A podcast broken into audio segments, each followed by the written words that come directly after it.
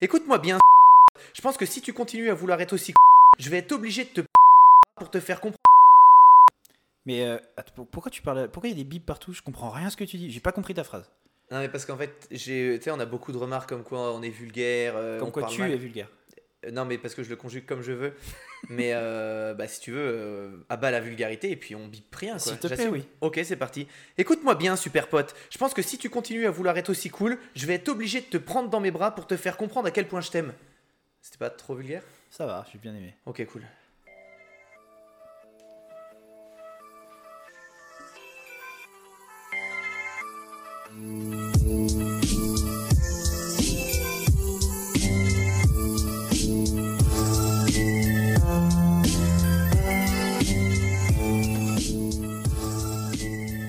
Bonjour, bonsoir et bienvenue sur Incredibilis, Bonsoir à tous. Bonjour. oui. épisode 50, Peut-être. la cinquantaine. Ah, déjà. Euh, je suis très heureux de, de te retrouver, Arthur. Il y a plein de choses à expliquer. hein. Comme. Bah déjà, euh, pourquoi la Terre n'est pas plate? Non, Pourquoi Ça, ça reste encore à prouver. Pourquoi on a dû passer sur Incredibilis 2.0 Parce que la dernière fois, on s'en est rendu compte après l'enregistrement. Ah bon? Waouh, c'est terrible ce qui se passe. sérieux, c'est vrai, on s'en est On a enregistré et c'est au moment de la mise en ligne qu'on s'est rendu compte que ça ne marchait Ah, plus. juste. Ok, voilà, donc euh, nos petits auditeurs d'amour, euh, cœur sur vous et sur toute votre descendance, ont eu un petit message de ma part disant euh, bah voilà, on, on pensait en toujours être en ligne, mais en fait non. Donc merci d'avoir euh, souscrit un abonnement à. Ah oui, ça aussi, ils me l'ont volé. Euh, souscrit un abonnement à notre nouveau, nouvelle version d'Incredibilis, Incredibilis 2.0, Juste. Qui est euh, pareil La- la en seule, mieux. euh, voilà, la, la seule et unique version euh, restante. Et puis, bah, comme à chaque dizaine, la petite surprise. Ah, il y a une surprise? Bah, à chaque dizaine, on est accompagné de la même personne. Ah, c'est juste. C'est juste, c'est pas le poteau Toto, parce qu'on a décidé de upgrader un petit peu le poteau Toto. C'est le poteau Vico. Salut j'ai failli dire un truc de victime, genre bonjour, comme le poteau Toto, mais. En attaque direct frontale. ah ouais, Ah, j'attaque. Non, j'ai failli boire. bah, dis donc. Il est pas là, j'attaque. Euh, Et on n'a pas remercié Ocha. on On a- peut quand même remercier Ocha. on n'a pas remercié au chat. On peut quand même remercier Ocha d'avoir perdu, d'avoir supprimé sans nous avertir nos presque deux ans de boulot. euh. Avec nos plus de- d'un million d'écoutes. Ouais, euh, putain, mais avec ça, on aurait pu avoir des contrats ah, incroyables. mais on était riches. On était riches. Voilà. Mais c'est les aléas du direct. Qu'est-ce que tu veux Ça, ouais, c'est exactement ça. Le direct de la les vie. aléas du direct. Et puis on a une petite surprise pour vous. Parce que comme vous ne le voyez sûrement pas, on est en train d'enregistrer un épisode en vidéo pour faire un, un test. Donc euh, je peux vous garantir que voir nos trois tronches pendant plus de deux heures, euh, les chiffres d'affaires des entreprises de Sopalin vont doubler cette année. Donc en fait le but euh, c'était un bah, Arthur, ça fait je sais pas, ça fait depuis que tu as 7 ans que tu dis ça que tu seras un jour Twitcher? Mais au moins, ouais. Voilà. Écoute, dans les années 80. euh, Ouais. Et nous, avec, avec Vico, on se disait bah, il faut qu'on réalise son rêve à ce petit bonhomme. Donc là, pas qu'on a acheté une caméra, que Victor avait déjà, et qu'on a acheté un petit décor, et puis voilà, quoi, c'est parti. C'est parti. C'est Ouais, parti. ouais. Donc là, c'est un test pilote, donc ça veut dire que ça, vous ne le verrez jamais. C'est vrai. Sauf là, si vraiment c'est incroyable. À moins que c'est euh, c'est cool et tout le monde Il y a dit. très peu de chances que cette vidéo soit sur YouTube. ou que les gens disent non, mais vraiment, on veut vous voir et tout. Parce que je- pour moi, ça n'a aucun intérêt, hein, tout ce qui est Après, côté on pourra vidéo. faire payer la vidéo. Bah, enfin, c'était le but, hein. c'est purement Genre, on fait pécuniaire. un OnlyFans et on met la vidéo dessus. Mais pourquoi pas Oh, c'est une excellente idée. Enfin, pour moi, c'est une excellente idée. Surtout qu'on enregistre tous les trois nus. donc, euh, donc voilà. Euh, comment ça va, vous les gars? On peut commencer par Victor. Victor, quoi de neuf? Bah rien de neuf, moi ça va nickel. Ok, c'est toujours très intéressant de te poser ouais, je sais. Ok, pas de projet, pas d'envie, pas de. Aucune envie. Bah écoute, j'avais envie du d'une tout. pizza, mais on l'a mangé tout à l'heure, mais sinon. Euh, envie de discuter, il est. Enfin, ouais, c'était un homme facile à satisfaire. Oui, ce c'est vrai. toutes. Ok. Et toi, Arthur? Euh, moi, j'ai appris à couper les rosiers à la bonne taille, dans le bon angle pour les faire pousser. J'ai appris à tailler des haies. Alors, je pense que ça, ça, ça intéresse tout le monde. Et je bah, mon histoire, c'est là-dessus. C'est Mais une sorte de cours accéléré sur la taille de haie et la taille, la taille de rosier. sache que ça pouvait paraître condescendant comme je le fais souvent, hein, mais c'était véritable. hein. Comment t'as appris ça? Bah, dans le cadre de mon travail, j'ai eu une formation de trois semaines, donc j'ai pas passé trois semaines à apprendre à couper les rosiers, on est d'accord, Il- mais Il est rosiologue. il est rosiologue. Ouais. Je, je suis en train de créer une roseraie dans mon appartement.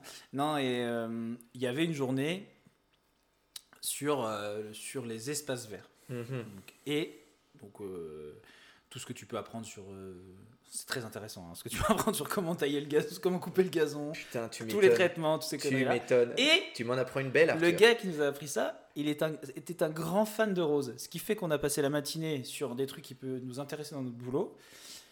Mais par contre, l'après-midi, on a fait que parler de roses. Voyons donc. Mais vraiment, toute l'après-midi, on a parlé de roses. Alors, alors oui, c'est cool de t'en- d'avoir un petit bout, mais, mais je, je, je jamais. euh, Enfin, je m'occuperai jamais des espaces verts et des fleurs d'une ville, par exemple. Non, mais tu vois, ça fait du small talk. Ça Ouais, fait un ça, petit truc à raconter. Saviez-vous qu'il faut couper le rosier de telle façon euh, Ouais, Waouh. ouais. D'ailleurs, je suis en train de penser, en voyant vos petites ganaches, là, tous les deux, on porte tous les trois des bonnets parce qu'on est tous en ce moment extrêmement moches. Est-ce que l'un de vous peut expliquer pourquoi? Alors moi, alors moi je, je, je pas. alors, alors moi, c'est pas, pas pour ça que je suis extrêmement moche. Moi, c'est à cause des pizzas que je mange tous les jours. Tu peux mettre un sacré coup Non, dans non. la caboche Alors, non, vous, parce que vous faites pousser les cheveux. Moi, parce que j'ai oublié d'aller chez le coiffeur, donc c'est un peu la même chose. J'ai les cheveux qui sont beaucoup trop longs. J'ai déjà tenté l'expérience de me faire pousser les cheveux il y a deux ans. C'est une catastrophe. vous êtes bien parti, par contre, ça va. On a fait le plus dur. Ah bah, a priori pas, pas. si vous, portez, si vous portez un bonnet Je pense pas, je pense que que vous n'avez pas vraiment. on est là, vous êtes, pire. vous êtes dans le dur, là. on Ouais. est dans le dur de. Il n'y a pas la queue de cheval, mais il y a la queue de rat derrière. C'est c'est terrible. C'est le mulet.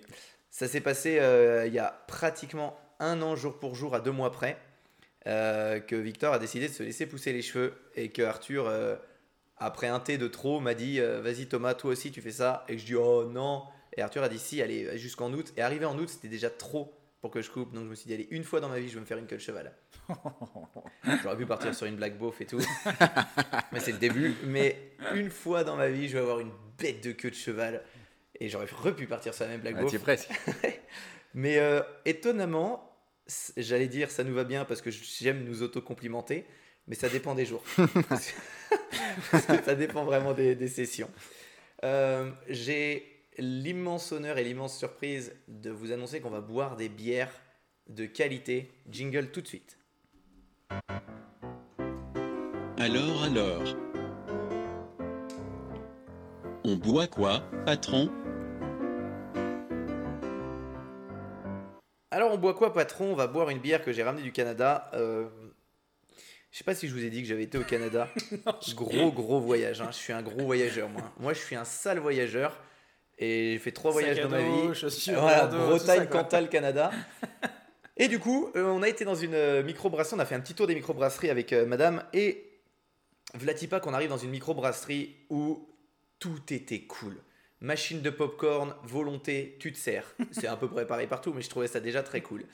Euh, des, des, tu commandes une. Enfin, tu arrives, tu ne sais pas quoi commander. Le mec te sort un- une cagette avec plein de bières différentes qui remplit un genre un quart. Et comme ça, tu peux toutes les goûter.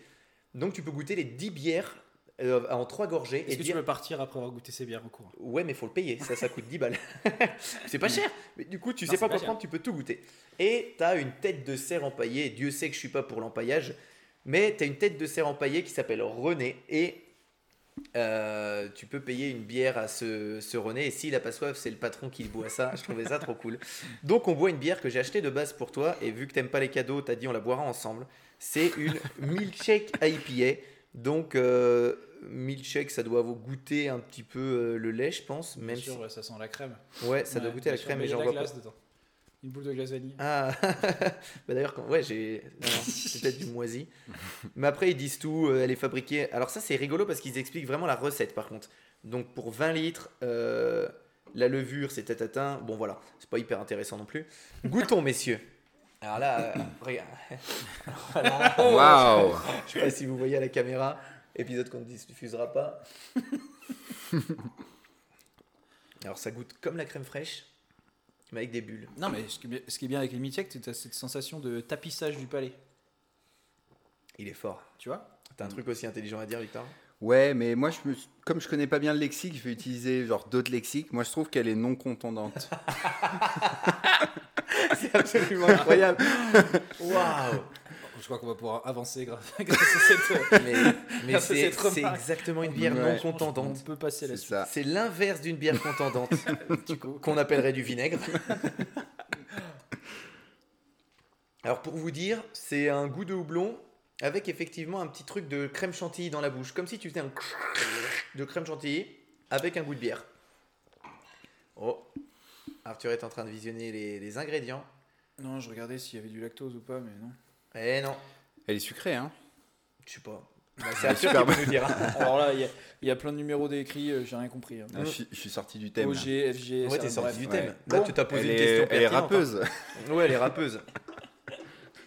Euh, on en a trois à boire. On pourra peut-être en ouvrir plus, mais après on a des bières, euh, on a des bières de notre ami Kevin, qui de la chasse peinte, qui sont euh, une petite dinguerie. Il y en a une des, des, des, des deux là que j'ai pas, que t'as pas goûté Arthur, mais qu'on va goûter. J'ai eu du mal à m'exprimer. J'arrive pas du tout à faire deux choses en même temps. C'est terrible. Je cherche mon histoire, je cherche la musique. C'est un- une catastrophe. Euh, vous avez une petite chose à rajouter avant que je commence? Non, non, non, vas-y, fonce. Non. Fonce, on est pressé. Ouais, vas-y. ok, j'ai j'ai un délire en ce moment. J'adore, et vous le savez, j'adore les vidéos YouTube qui racontent des histoires, mais euh, style euh, un peu épique. euh, J'arrive pas à, à matérialiser mon esprit. Vous savez les, les vidéos de la faille de l'invocateur où c'est euh, voilà, c'est un classique, c'est beaucoup de phrases très posées, la musique qui monte et tout. Et je me suis dit, vas-y, t'es pas plus con qu'un autre, mets une musique derrière, ta, derrière ton histoire. Non mais arrête, c'est pas- c'était pas gentil Arthur. Donc là, je vais mettre une musique en fond, une musique toute douce, délicate, parce que je crois que je te l'avais déjà dit Arthur, depuis que je suis tout petit, euh, quand je lis un livre, je, le lis toujours avec de la musique. Et il y a des rares moments où, en ce moment, je lis des, mangas, et du coup, les mangas, c'est beaucoup plus facile, c'est très rythmé. Mais je lis toujours avec de la musique, et, et quand tu as la musique qui colle à l'action, ça c'est incroyable. Tu te rends même pas compte que la musique elle colle parfaitement. Tu es dans l'action et puis tu as, le cœur qui bat et tu fais waouh, c'est incroyable. Et là tu réalises que la musique elle est parfaite. Donc j'espère qu'à un moment ça va pas être que pourri du début à la fin et qu'à un moment il y aura un petit moment où ça va être bien. Et en parlant de ça, tu sais, avant, moi, je lisais des BD avant les Mhm. mangas. Et euh, j'ai euh, pas mal de BD Deadpool. Ah ouais. tu sais, des comics, parce que si, si je dis des BD, il y a un On va certain tomber dessus. Oula, Ah, non, pas du hein. tout. Euh, et dans les Deadpool, t'as as certains tomes où, à certains moments de l'action, il te dit stop, vu qu'il brise le quatrième mur, il te dit lance telle musique pour les trois prochaines pages. C'est absolument génial. C'est génial. Bah, C'était avec toi que j'avais eu cette conversation au final. Parce que tu, tu m'avais déjà dit ça et Parce que dit. moi, j'ai rien dit, mais ça me dit rien du tout. hein. Donc j'avais eu cette conversation avec toi que j'adore lire en musique. Je trouve que ça évoque peut-être plus d'émotions. C'est du génie de faire ça. Ouais. Ben, monsieur c'est incroyable. Ok, c'est parti. Je lance la musique. Si à un moment c'est trop fort, enfin, j'ai choisi la compagnie créole. Je suis pas certain. Allez, c'est parti. Euh, vu que c'est notre premier épisode enregistré, vous allez me voir faire des mouvements et tout. Vous allez comprendre pourquoi. Mais Mon histoire vous- vous se passe en 1920. D'où notre euh, accoutrement dénudé. hein. C'est l'époque des coupes de cheveux stylées, des hommes en costume, des femmes avec des tenues de soirée euh, style Gatsby. J'ai eu beaucoup de mal au début à me représenter les années euh, 20 dans ma tête. À quoi ça correspondait style vestimentaire Et c'est vraiment Gatsby, les années 20. Ouais. Mais c'est les années folles ou pas les Ouais, c'est ça, c'est ça. Exactement les années folles. Donc, le luxe se répand un peu partout dans le monde, mais surtout dans les pays riches. Et il y a des soirées qui commencent à être de plus en plus décadentes. Mais hop hop hop, on change de monde parce que je vais pas du tout vous parler de ce milieu. Euh, je vais plutôt vous raconter l'histoire d'une personne folle dont je suis à peu près sûr que vous n'en avez jamais entendu parler. C'est le destin d'un être spécifique qui aurait pu marquer l'histoire. Donc euh, ça commence mal. Je vais vous raconter l'histoire d'un mec courageux, hyper vaillant, comme il en est peu, hein. un colosse avec un physique de malade, un gros gros mental, le genre de personne qu'on rencontre qu'une fois dans sa vie. En fait, bah, le- je me suis dit une fois moi ça dans ma vie, c'est quand j'ai vu Vincent Lagaffe en vrai. Un- non mais vraiment, non mais je rigole pas, je l'ai Ah, vu en vrai une fois. Il faisait du jet ski et je me suis dit waouh, Incroyable. c'est le genre de mec qu'on ne rencontre qu'une fois dans sa vie. Il va si vite avec un moteur.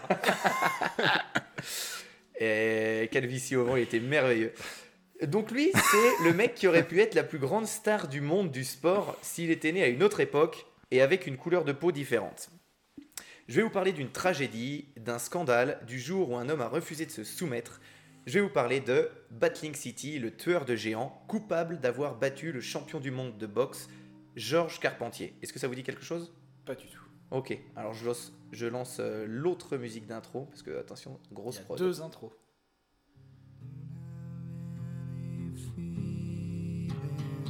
Something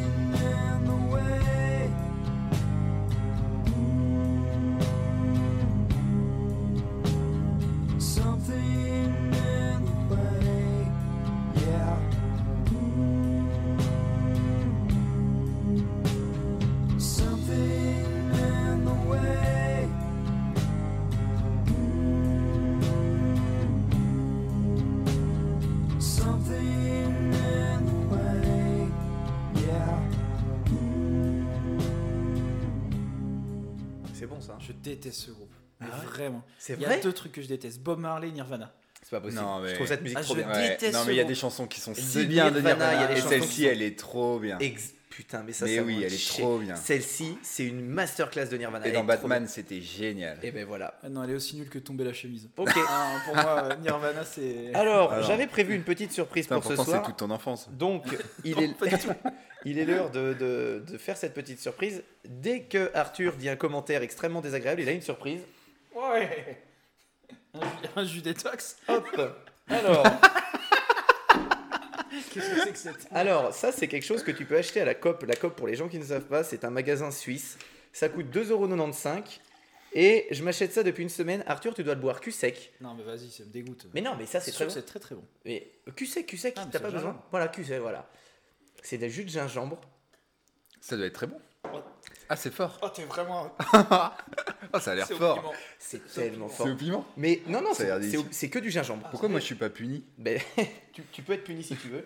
Heureusement que vous verrez jamais cette vidéo. Et- Ginger shot. Et ça fait, ça fait euh, maintenant euh, presque deux mois que deux, trois fois par semaine, je m'en achète et je bois ça toute la journée. Ah, j'ai dû faire de la SMR en buvant ça là. Ah, mais grâce à ça, je suis un très gros baiser. hein. Ok. Ouf. Ah, ça pique, hein. Ah, elle est contendante. Ah, elle est hyper Du coup, c'est l'inverse. ah non, c'était l'autre qui était contendante. c'est du Ouais, celle-ci, ginger elle est- Non, l'autre était non contendante. Bah non, oui, mais non, du coup. Bah oui, mais celle-ci, elle est contendante. Du coup, si tu veux faire l'inverse. Pour moi, c'est un régal. Oh, C'est trop bon, ouais. C'est délicieux. Je, t'en- C'est je peux t'en délicieux. prendre plein. Ouais. Donc, Tu sais que c'est un mythe, ça. hein. C'est une idée reçue, le gingembre. Et, euh, elle demande et à madame. je dis pas que le placebo, par contre. Donc, je reprends, je lance ma musique mignonne. Alors, je veux bien qu'on me dise. euh, oui, Thomas, ça lui arrive de porter euh, deux jours de suite le même caleçon. Euh, oui, Thomas, c'est spécialiste de Hush, je ferai ça plus tard. Oui, Thomas, il ose pas dire à Arthur que ça le gêne quand il met ses doigts dans son calbar pendant l'enregistrement et qu'après il lui touche le visage. Par contre, on dira jamais, on dira jamais, Thomas, il aime pas le sport. Euh, look at that. Donc, je vais commencer mon histoire en vous lisant les lignes d'un journal français parlant de notre gars à l'époque, Batlin Siki. Je vous préviens, c'est plein de lourdeur, de préjugés, de racisme euh, en très peu de lignes. hein. Et on n'aime pas ça, nous, la, lourdeur. Donc on est en 1920. Euh, Est-ce que j'ai pas loupé mon passage? Parce que déjà, non, le, le ginger shot m'a mis, un- m'a mis un shot. Donc on est en 1920 et c'est la presse du 19 mars qui parle de, pour la première fois de Battling Siki, un jeune boxeur sénégalais. Il ne craint pas les bleus ni les noirs et un avenir des plus roses s'ouvre devant lui. Donc on se dit oh ça va c'est lourd mais ça va. Ben non ça va pas en fait. Parce que c'est une double page XXL d'un journal qui fait que des phrases comme ça. Que des phrases racistes et lourdes sur euh, qu'est-ce qu'un noir vient faire en France pour boxer nanana. Et c'est pas anodin en fait si je commence mon histoire avec un article de journal car vous verrez les médias vont avoir une importance capitale dans cette histoire. Je vais baisser un peu la musique. Au début des années 20 la France vous le savez elle sort de 4 années d'un conflit unique c'est quelque chose qui est complètement innovant ce type de guerre, surtout en France où c'était plutôt paisible depuis quelques temps. Et ben il y a beaucoup de séquelles et de stigmates qui, ressortent de, de ces quatre années de guerre horribles. Donc après cette première guerre, il n'y a vraiment plus rien qui est pareil du côté français. Le bilan humain et matériel, il est colossal. Il y a des villages qui sont entièrement rasés de la carte, un million de morts sur les champs de bataille, les fameuses gueules cassées qu'on peut croiser dans la rue. Tout est à refaire et tout est à reconstruire. Dans ce contexte, la France aurait besoin d'un héros, une figure fédératrice, source d'espoir. Et ce héros, il existe. C'est Georges Carpentier. Vous en avez tous, en- tous entendu parler. Moi, ça me dit rien. C'est vrai Ouais, je te jure. ça me dit Victor Ça me dit quelque chose, mais euh, Je suis sûr que vous avez déjà vu sa gueule. C'est vraiment la plus grande star française de sport des années 20, même euh, jusqu'aux années 30-40. En fait, euh, c'est genre le Captain America qui a, qui a le drapeau français sur, sur le dos. L'histoire de Carpentier, c'est celle d'une success story à la française qui s'est forgée par la force de ses points. Il démarre la boxe en 1907 à l'âge de 13 ans, et très vite, il a une ascension fulgurante sur euh, le ring. Le gars du Nord est vraiment bon.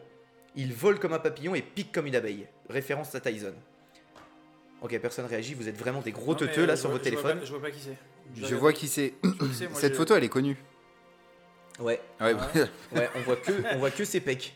regardez. Elle est super. Mais en fait, je vais vous expliquer pourquoi vous le connaissez. En fait, c'est c'est la plus grosse star sportive de l'époque, mais de très très loin. Il, était adulé de tous, mais je vais vous expliquer un peu son histoire et pourquoi il était aussi euh, adoré. Donc, il avait vraiment un jeu de jambes endiablé. Il y a plein de vidéos de lui sur YouTube. Je vous encourage à aller les voir parce que on voit vraiment que c'est une technique de boxe qui est complètement différente. C'était beaucoup de courses, beaucoup de jeux de jambes, et il avait une technique qui était redoutable à l'époque. Aujourd'hui, c'est plus du tout pareil. Carpentier, il se lance dans la boxe et il compte bien dominer le monde. Malheureusement, bam, la Grande Guerre de 14 arrive, elle freine ses rêves. Il est mobilisé en août 1914. Il sert en tant qu'aviateur et va s'illustrer dans de nombreuses batailles comme celle du fort d'Ouaumont, on en avait déjà parlé dans un micro-chapitre, pour laquelle il est décoré par le président de la République. Donc c'est quand même qu'il a fait des choses assez intéressantes au niveau de la guerre, c'est un héros de guerre. Après celle-ci, Carpentier reprend sa carrière de boxeur là où il l'a laissé. En décembre 1919, il terrasse Joe Beckett, donc ceux qui connaissent un peu la boxe, vous connaissez, c'était le top 1 euh, anglais à l'époque. Et en le battant, il récupère le titre européen des poids lourds. Alors, t'as vu la photo, il est pas épais, hein, euh, Non. Carpentier. Eh ben, c'était des poids lourds à l'époque. C'était poids lourd. Un an plus tard, il fait pareil avec l'américain Leminski, le boss du game, et il devient le premier français champion du monde de boxe. Donc, tu dis, ah ouais, ça pèse un petit peu dans le milieu. Le 2 juillet 1921, il participe aux USA au combat du siècle. C'est un événement sans précédent où il affronte Jack Dempsey pour la ceinture des champions du monde poids lourd. Donc, faut imaginer, quand on dit combat du siècle, c'est vrai qu'on l'a beaucoup entendu ces 20 dernières années, mais à l'époque, c'est vraiment quelque chose qui est colossal. C'est les deux titans qui s'affrontent, c'est vraiment la foule qui veut, voir ça. Carpentier, il est plus petit et plus léger. Mais tout de suite, il y a un truc bizarre, il va s'attirer la sympathie du public américain. Il représente tout ce dont l'Amérique raffole. Un petit gars, courageux, prêt à en découdre avec beaucoup plus fort que lui. Et pour sé- séduire le public, il a un atout dans sa manche, il est végétarien. Ah non, il est vétéran de guerre décoré par l'État. Les Américains, ils détesteraient ça. Et d'ailleurs, attends, c'était euh, le champion, le champion du monde, c'était comme maintenant?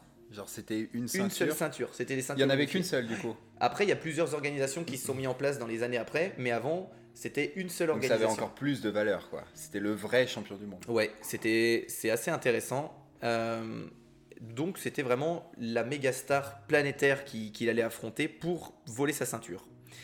Euh, il- du coup, lui, c'est un héros de guerre qui est, déco- qui est décoré par l'État et son adversaire, bah, il est considéré comme un gros lâche parce que lui, il s'est caché pour pas être envoyé au front. Au moment où les États-Unis faisaient une grosse mobilisation, son adversaire, il a vraiment pas voulu, il est resté planqué, il a dit non, non, j'y vais pas. Donc il est resté, il s'est entraîné à la boxe, mais il n'est pas parti au combat. Et les Américains, ils se disent Ah, c'est dommage. Ce combat, c'est une vraie bataille. Il est euh, sur les internets, n'hésitez pas à aller le voir. Mais le Français va perdre sur décision des arbitres. Mais malgré la défaite, la cote de popularité de, de Georges, elle explose. Il a gagné le cœur des gens. Faut voir la, la différence de physique, c'est assez impressionnant. Dans le journal, il est écrit le lendemain C'est peut-être le plus fort qui a gagné, mais ce n'est pas le meilleur. Alors, à cette époque, c'est. Il devient instantanément dans le monde entier le GOAT. hein. C'est notre Zidane, c'est euh, Shaquille O'Neal, c'est le poteau Toto dans la tête des gens. hein. Faut se dire que c'est bien plus qu'un simple boxeur. Il représente la France qui gagne, la France qui pose pas le genou au sol, celle qui, malgré la difficulté, continue de se battre, celle qui part à la guerre. Et avec le succès, parce qu'il est très médiatisé, ben, tout va changer. Tu connais ça, Arthur. Petit à petit, sa vie va bouger. Il combat de moins en moins, il va faire de plus en plus de voyages entre Londres, New York, et il fait des soirées mondaines. Donc les soirées mondaines à l'époque, c'est vraiment le début de la cocaïne, l'alcool, euh, exactement ce qu'on voit dans Gatsby, c'est vraiment la décadence. Il rencontre lors d'une de ses soirées une personne qui va devenir un très très bon ami à lui, c'est Charlie Chaplin. Et si vous regardez les films de Charlie Chaplin, personnellement j'en ai vu aucun, mais il y a un moment où Charlie il fait euh, des combats de boxe et le, son coach et qui est avec lui sur le ring, c'est Georges Carpentier. C'est finalement en 1922 que le gars du Nord va retourner en France après deux longues années. Donc là, la France, c'est ouais, putain, il revient au pays, on va faire un truc de fou. Il est attendu comme un véritable héros. Il compte proposer aux Français un spectacle incroyable et organise avec son manager le second combat du siècle, mais à la sauce française. Le manager de la star, qui s'appelle Descamps, il veut faire un reportage sur sa vie et plus précisément sur ce combat. Genre un reportage brut, noir et blanc. Quand je dis brut, c'est euh, la, la chaîne brute. hein, euh, Ah oui. Ouais, c'est ceux qui connaissent pas Brut, c'est une chaîne qui fait des reportages. C'est tellement bien, c'est tellement bien. 4 euros par mois, un régal. Euh, Donnez-les, c'est du bon journalisme. Et il y a tout un travail qui va s'organiser pour que ça se passe bien. Il n'y a rien qui n'est laissé au hasard. Le combat va se dérouler le 24 septembre dans un stade flambant neuf à Montrouge. Tout Paris et même la France veut assister à ce combat. Les 50 000 places sont vendues instantanément. À l'époque, 50 000 places, c'est malade. Parce que tu te dis, il n'y a pas internet, il n'y a rien. Tous les gens se déplacent au guichet. Carpentier, c'est une véritable star, hein, tout le monde veut le voir, mais étonnamment, celui qui fascine le plus, c'est son adversaire. C'est un boxeur noir, originaire d'Afrique. Battling Siki. C'est pas le genre de personne qui est référencé sur internet ou dans les livres, donc c'est assez difficile d'avoir des sources fiables sur son passé. Euh, par contre, on sait qu'il est né à Saint-Louis, au Sénégal, dans une ancienne colonie française. Il existe plusieurs versions sur son arrivée en France. La plus probable, celle que j'ai retenue, euh, c'est qu'il est sûrement arrivé sur un bateau d'esclaves à l'âge de 10 ans. Donc c'est pas une, une enfance qui est très joyeuse. Quelques années plus tard, il est embauché à Marseille en tant que plongeur euh, dans un restaurant. Il travaille dur, il fait ses heures, il fait euh, ce qu'il faut pour euh, être apprécié par ses patrons. Donc au final, tout va bien. Mais un jour, alors qu'il travaille en plein service, dans la salle, il y a des personnes qui sont venues manger, il y a des clients, et il y en a un qui est un peu lourd, on l'appellera Toto. Et euh, il va commencer à s'en prendre à un serveur, une histoire comme ça. D'abord verbalement, puis physiquement. Et puis, euh, il va commencer à s'en prendre à, à être agressif avec tout le monde. Sauf que Battling Siki, ben, c'est comme si on était en train de s'attaquer à sa nouvelle famille. Lui, il vient d'arriver en France, c'est les gens qui le nourrissent, qui l'hébergent. Donc il arrive lancé comme un frelon des cuisines, il décolle une droite au mec et il l'éteint instantanément, le gros lourdeau. Et là, coup du destin incroyable. Et là, il n'y a pas de musique, ça aurait été malade ait la musique à ce moment-là. ça n'arrive jamais. hein. Mais à la table voisine, un des clients, c'est un entraîneur professionnel et promoteur de boxe. Et il voit dans le jeune Africain un talent brut. Alors moi, quand j'étais petit, je faisais trois jongles sur le terrain de foot. Et je vous jure que c'est vrai, je disais à mon beau-père, Eh, euh, regarde Jean-Charles, je m'applique à faire mes trois jongles parce que si jamais il y a un recruteur, euh, ben il va me recruter. Bah, heureusement qu'il n'y a personne qui venait parce que les mecs, ils auraient perdu leur temps. Mais je me disais tout le temps ça. J'étais tellement teuteux. Tu serais peut-être au Qatar. hein. Ouais. Ah, je, ah, je me détesterais. Moi qui déteste Tout ce le monde sport. te déteste. Eh bien là, c'est ce qui arrive, quoi. C'est assez malade. Et à partir de cette seconde-là, la vie de Battling, elle change complètement. Il est pris sous l'aile de l'entraîneur tombé du ciel et s'entraîne maintenant tous les jours dans le but d'en faire son travail. Le nom de Battling Siki résonne désormais dans le monde de la boxe comme étant le phénomène à surveiller.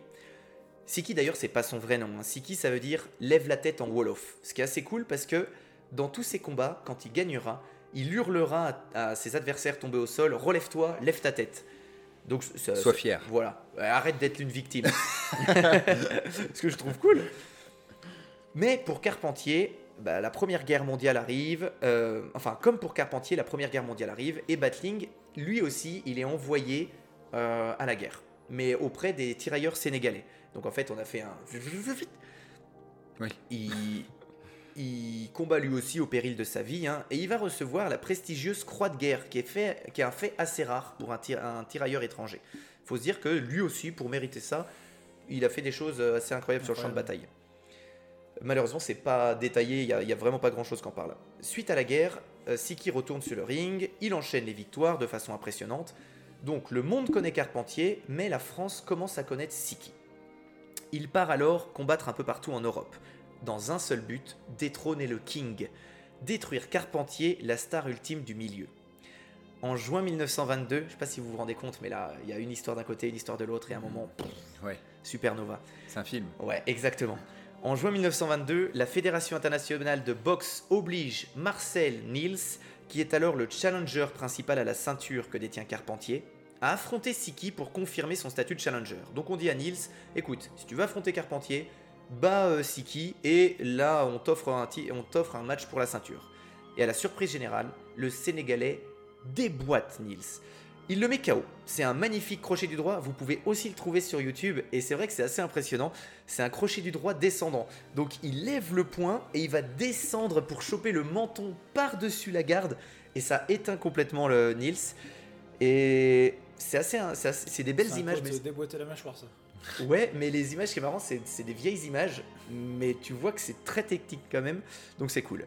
Carpentier, qui est maintenant champion du monde chez les mi-lourds, il est descendu d'une catégorie, et qu'on appelle l'homme à l'orchidée, reçoit une pression monstrueuse pour affronter Siki, qu'on appelle la perle noire. C'est l'affiche rêvée pour les fans. Donc le 24 septembre 1922 à Montrouge, la foule est en délire. Le combat du siècle pour les Français commence. Et vraiment, il faut se dire que c'est 50 000 personnes, il n'y a pas de tribune, c'est rien, c'est 50 000 personnes qui sont autour d'un ring. Le ring, il paraît minuscule si vous regardez les images, c'est assez impressionnant. Et euh, les deux hommes sont en short blanc et se font face, et quand la cloche retentit, ils s'avancent l'un vers l'autre. Alors, je vais essayer de vous mimer au mieux, donc les gens qui sont en podcast, vous allez rien comprendre, mais ceux qui sont en vidéo, vous allez voir. Ça serait terrible de faire ça. Donc au début, c'est assez particulier parce que Carpentier, il a l'air vraiment confiant. Il garde les mains très très basses. Une genre de Notorious euh, euh, McGregor, garde très très basse. Et il passe son temps à attaquer. Là où Siki subit les assauts répétés du champion. Il prend des coups, c'est bizarre en fait, il paraît apeuré, il a pas de moyen de se défendre alors que on a vu ses autres combats, il est excellent. C'est vraiment loin de l'image euh, qu'on a en tête de lui. Peut-être qu'il est tétanisé par la foule aussi, c'est possible. Déjà au premier round, il pose un genou au sol. À la troisième reprise, il tombe complètement au sol, mais il se relève aussitôt. Là, le public, il est un peu sur sa faim, il se dit c'est nul comme combat, c'est vraiment pas ce qu'on avait espéré. Il n'y a pas d'action, il n'y a pas de technique. Que de la domination. Ouais, c'est une vraie domination, c'est un truc que t'aimes pas regarder. L'adversité, elle est manquante chez l'Africain et ça calme vraiment les ardeurs de la foule. Il n'y a plus personne qui encourage. Pire, les deux hommes, ils semblent se parler à certains moments. Vraiment, ils se disent, mais c'est tellement bizarre comme ambiance. Et là, il se passe quelque chose d'inimaginable. À la quatrième reprise, le boxeur africain n'est plus du tout le même. Il se lève de son tabouret et c'est vraiment bluffant parce que vous avez la vidéo sur internet. hein. C'est comme si le combattant avait changé. Il est agressif, il se frappe la poitrine et chaque coup qu'il fait, ça touche. Il ne se défend plus, il attaque. Chacun de ses coups portés au visage, tu vois vraiment que Carpentier recule et est surpris de les prendre. En un seul round, il esquive toutes les frappes de l'icône français et lui place en retour des coups dévastateurs au visage, au corps, et ça défonce la résistance de la star. Alors le public se rend compte que il est en train de voir un truc incroyable, une humiliation au début qui se transforme en une humiliation inverse, vraiment tellement bizarre. Il y a quelques minutes, le combat était nul et là, ça devient palpitant. Le visage complètement gonflé, le beau gosse français passe son temps à poser un genou au sol, à tutuber devant un public en folie. L'impensable se produit peu de temps après, car Carpentier est envoyé au tapis. Brutalement, il s'effondre de tout son poids au sol. Il perd pas connaissance, mais presque. Dans sa chute, il trébuche dans les pieds de Siki. Regardez la vidéo encore une fois, c'est très bizarre. En fait, il tombe, il se prend un coup et il tombe, mais ses pieds touchent ceux de Siki en tombant. Et en se relevant, il hurle au scandale. Il dit Siki m'a fait un croche-patte, c'est honteux, c'est pas du tout la boxe. Alors que vraiment, on voit qu'il s'est pris un KO. hein. Et l'arbitre, on peut le comprendre, il est un petit peu en panique, hein, parce que t'as 50 000 personnes qui hurlent, la grande star mondiale de la boxe qui lui hurle aussi qu'il vient de se prendre un croche-patte. Donc, bah, l'arbitre, il dit victoire de Carpentier sur disqualification. Ah oui, non. ouais. Et là, c'est terrible. Je pense que c'est ça le sport. et c'est c'est ça le sport qu'on n'aime pas. en fait, voilà, il, disqualifie pour il disqualifie Siki pour Kuba. Alors c'est une chose impensable. hein. Ce qui est marrant, c'est que le public, même à l'époque, c'est pas forcément des connaisseurs, il n'y a pas la télé pour les replays, mais le public, il a tout vu. Et il hurle au scandale. Et là, le juge, il sait que s'il veut sortir du ring sans se faire défoncer, bah, il faut qu'il change son vote. Parce que tout le monde s'est rendu compte que l'Africain avait gagné. À aucun moment il y a eu de croche-patte volontaire, il mérite la victoire. Et Carpentier, même si euh, on l'aime bien avant, ben il lève les bras, il fait c'est moi qui ai gagné, il est très content, il a utilisé la ruse. Et là le public, ben vraiment, il n'est pas du tout euh, satisfait et il hurle, il hurle, il hurle. Tout le monde veut voir le véritable gagnant gagner. Et là c'est une chose assez impensable. euh, bah, l'arbitre il décide de renverser, d'annuler sa, sa Voilà. voilà, Ça fait pas pro du tout. ça fait pas pro. Et en fait, euh, Siki devient ainsi le premier Africain champion du monde de boxe? Et là, c'est une belle histoire parce que je vais vous expliquer après pourquoi c'est incroyable. Mais ça, le public, qui est un public ben, ouvertement raciste pour certains, hein, euh, les journaux sont racistes. Je dis pas que l'entièreté de la population l'était, mais c'était normal à l'époque d'être raciste. Et là, ils prennent la défense de ce boxeur noir en disant non, c'est dégueulasse de, de faire ça. Et c'est beau qu'il devienne champion du monde à ce moment-là avec l'acclamation du public. C'est un prisme différent, c'est c'est intéressant. Donc, on se dit, ça se termine bien. Mais pas tout à fait en fait. Quand je vous avais dit que le promoteur François Descamps, qui accompagne Carpentier, n'avait rien laissé au hasard pour son grand retour, c'était vraiment le cas. En fait, Carpentier, avant le combat, il sait que son poulain n'a plus le coffre qu'il avait avant. Il s'entraîne de moins en moins, il passe de plus en, de plus en plus de temps en soirée à se pavaner. Il doit toujours combattre de temps en temps pour défendre son titre, mais à chaque fois, c'est de plus en plus dur. Et le promoteur, qui a une vache à lait entre les mains, il veut surtout pas prendre le risque de perdre cette masse d'argent. Et pour lui, c'est obligatoire. Ce combat-là doit être truqué. En fait, à l'époque, c'est assez courant. Siki, notre héros du jour, est contacté un jour par Descamps qui lui fait une proposition qu'il peut pas refuser en fait. Faut se dire que c'est un mec qui s'entraîne et qui, qui reçoit des toutes petites primes pour ses combats. S'il accepte euh, la proposition de Descamps, c'est un énorme coup de projecteur sur lui. Et s'il refuse, le promoteur lui promet de gâcher sa carrière. Donc tu dis, bon, bah, je vais peut-être le faire. Le jeune Africain est donc OK pour se coucher contre 20 000 francs à l'époque, et la condition que Carpentier ne le blesse pas ou ne frappe pas trop fort. Donc, c'était un combat truqué de base. Ouais. Le combat de boxe se transforme en un combat de catch en fait. C'est pour ça que le public il n'était pas conquis. Il se passe rien. Le boxeur c'est pas un bon acteur. Le, le sénégalais il joue mal. Il reste beaucoup trop passif. Il a peur de blesser la star parce qu'au début il se dit ah non bah du coup il faut surtout pas que je l'abîme. Ça énerve au plus haut point Carpentier parce que Carpentier il connaît un peu la boxe et il se dit putain il y a quand même des stars qui vont regarder mon combat. C'est filmé et il faut pas que ça soit un non combat parce que sinon c'est moi qui ai humilié. Et lui, il le savait. Ah bah bien sûr qu'il le savait. Donc il est, il trouve que son opposant est pathétique et que son jeu d'acteur est nul, est nul. Et il se dit merde, le public va s'en rendre compte. Donc il veut quand même impressionner le public. hein, C'est quand même une star, un showman. Et le Français du Nord décide de réveiller un peu les arteurs de Siki en lui donnant des coups de plus en plus forts et en lui hurlant de se bouger. Vas-y, bouge-toi, frappe, fais des trucs. Mais Siki, il est un peu tétanisé. Sauf qu'à un moment, Carpentier le frappe de plus en plus fort. Et Siki se dit merde, c'est pas dans mon contrat. Il demande au champion de se calmer. Il fait calme-toi, frappe moins fort, c'est pas ce qu'on avait convenu. Mais l'autre, il est dans son combat et il tape fort. Plus le public hurle, plus il tape fort. Il retient plus du tout ses coups. Et en fait, le... ce qui est bizarre, c'est que Carpen- euh, Carpentier, il sait qu'il n'aura pas de retour. Donc il, il craint rien. C'est pour ça qu'il a une garde si basse. Il tape de toutes ses forces et il se dit, bah, l'Africain, il va subir, il va récupérer son chèque de 20 000, mais ça restera moi la star. Sauf qu'à un moment, c'en est trop. Et le Sénégalais, il peut pas se laisser faire. Il décide de rompre le contrat. À la quatrième reprise, il reprend le jeu, il lève la tête et Wakanda Forever, il arrache la tronche du Français comme personne l'a fait avant lui. Il repart avec la prime et la ceinture. Complètement à l'inverse de la... Non, c'est ça qu'il a, la prime. La prime, c'était pas seulement s'il se couchait Non, la prime, il l'a eu avant. Il l'a touché avant pour Ah, ce ben, type de combat. Malin. Malin.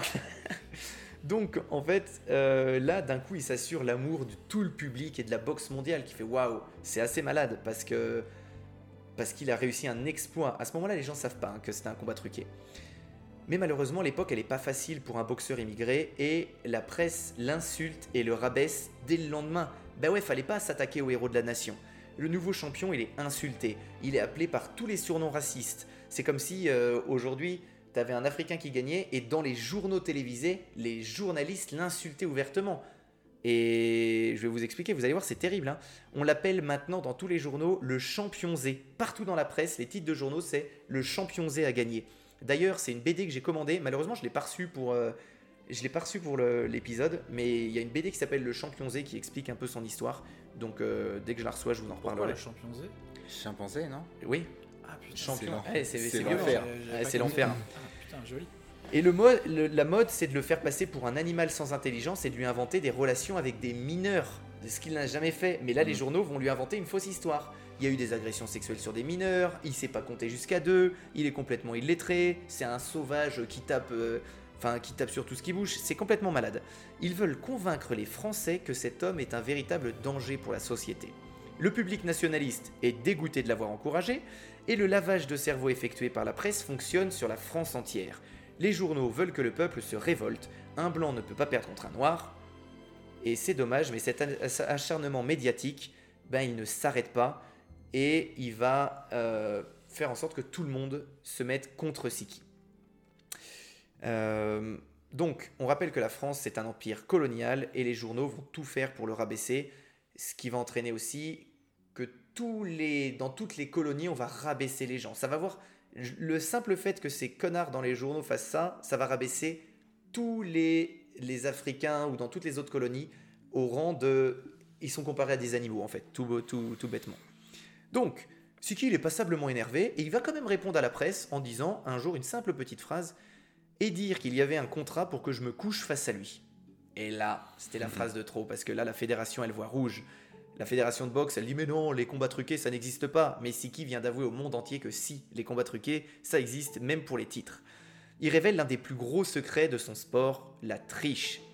Il faut que l'image de Carpentier reste saine et euh, qu'on détruise ce jeune fou qui s'est pris pour un boxeur. Donc l'affaire, elle va jusqu'au Parlement français. Le seul député à prendre la défense de Siki, c'est Blaise Diane. Peut-être que vous en avez déjà entendu parler. De mémoire, c'est un député guyanais ou un truc comme ça, ça vous dit rien? Non, moi ça me dit rien. C'est un vieux député, mais euh, qui était un député de couleur. Et, alors guyanais, mais ça se trouve pas du tout. hein. Euh, ça se trouve c'était un, un Blaise, comment tu dis? Blaise Diane. Blaise euh, B-L-A-Z-E et Diane. Et en fait, lui dira à la presse, ouvertement, parce que lui il a pas peur des cons, entre deux boxeurs, l'un de race blanche, l'autre de race noire, il n'appartient pas à ma dignité de choisir. Je sais seulement que tous les deux sont français. T'as trouvé? Bah, Pas du tout. Ok. Euh, Il y a un autre député qui dira Ah oui, non, mais tu. B-L-A-Z-E, tu me dis. oui. Non, c'est B-L-A-I-S-E. Ah oui, mais je l'ai écrit belle. Mais moi, moi quand j'écris, Ah, j'écris toi, t'écris en anglais, toi. Ah ouais.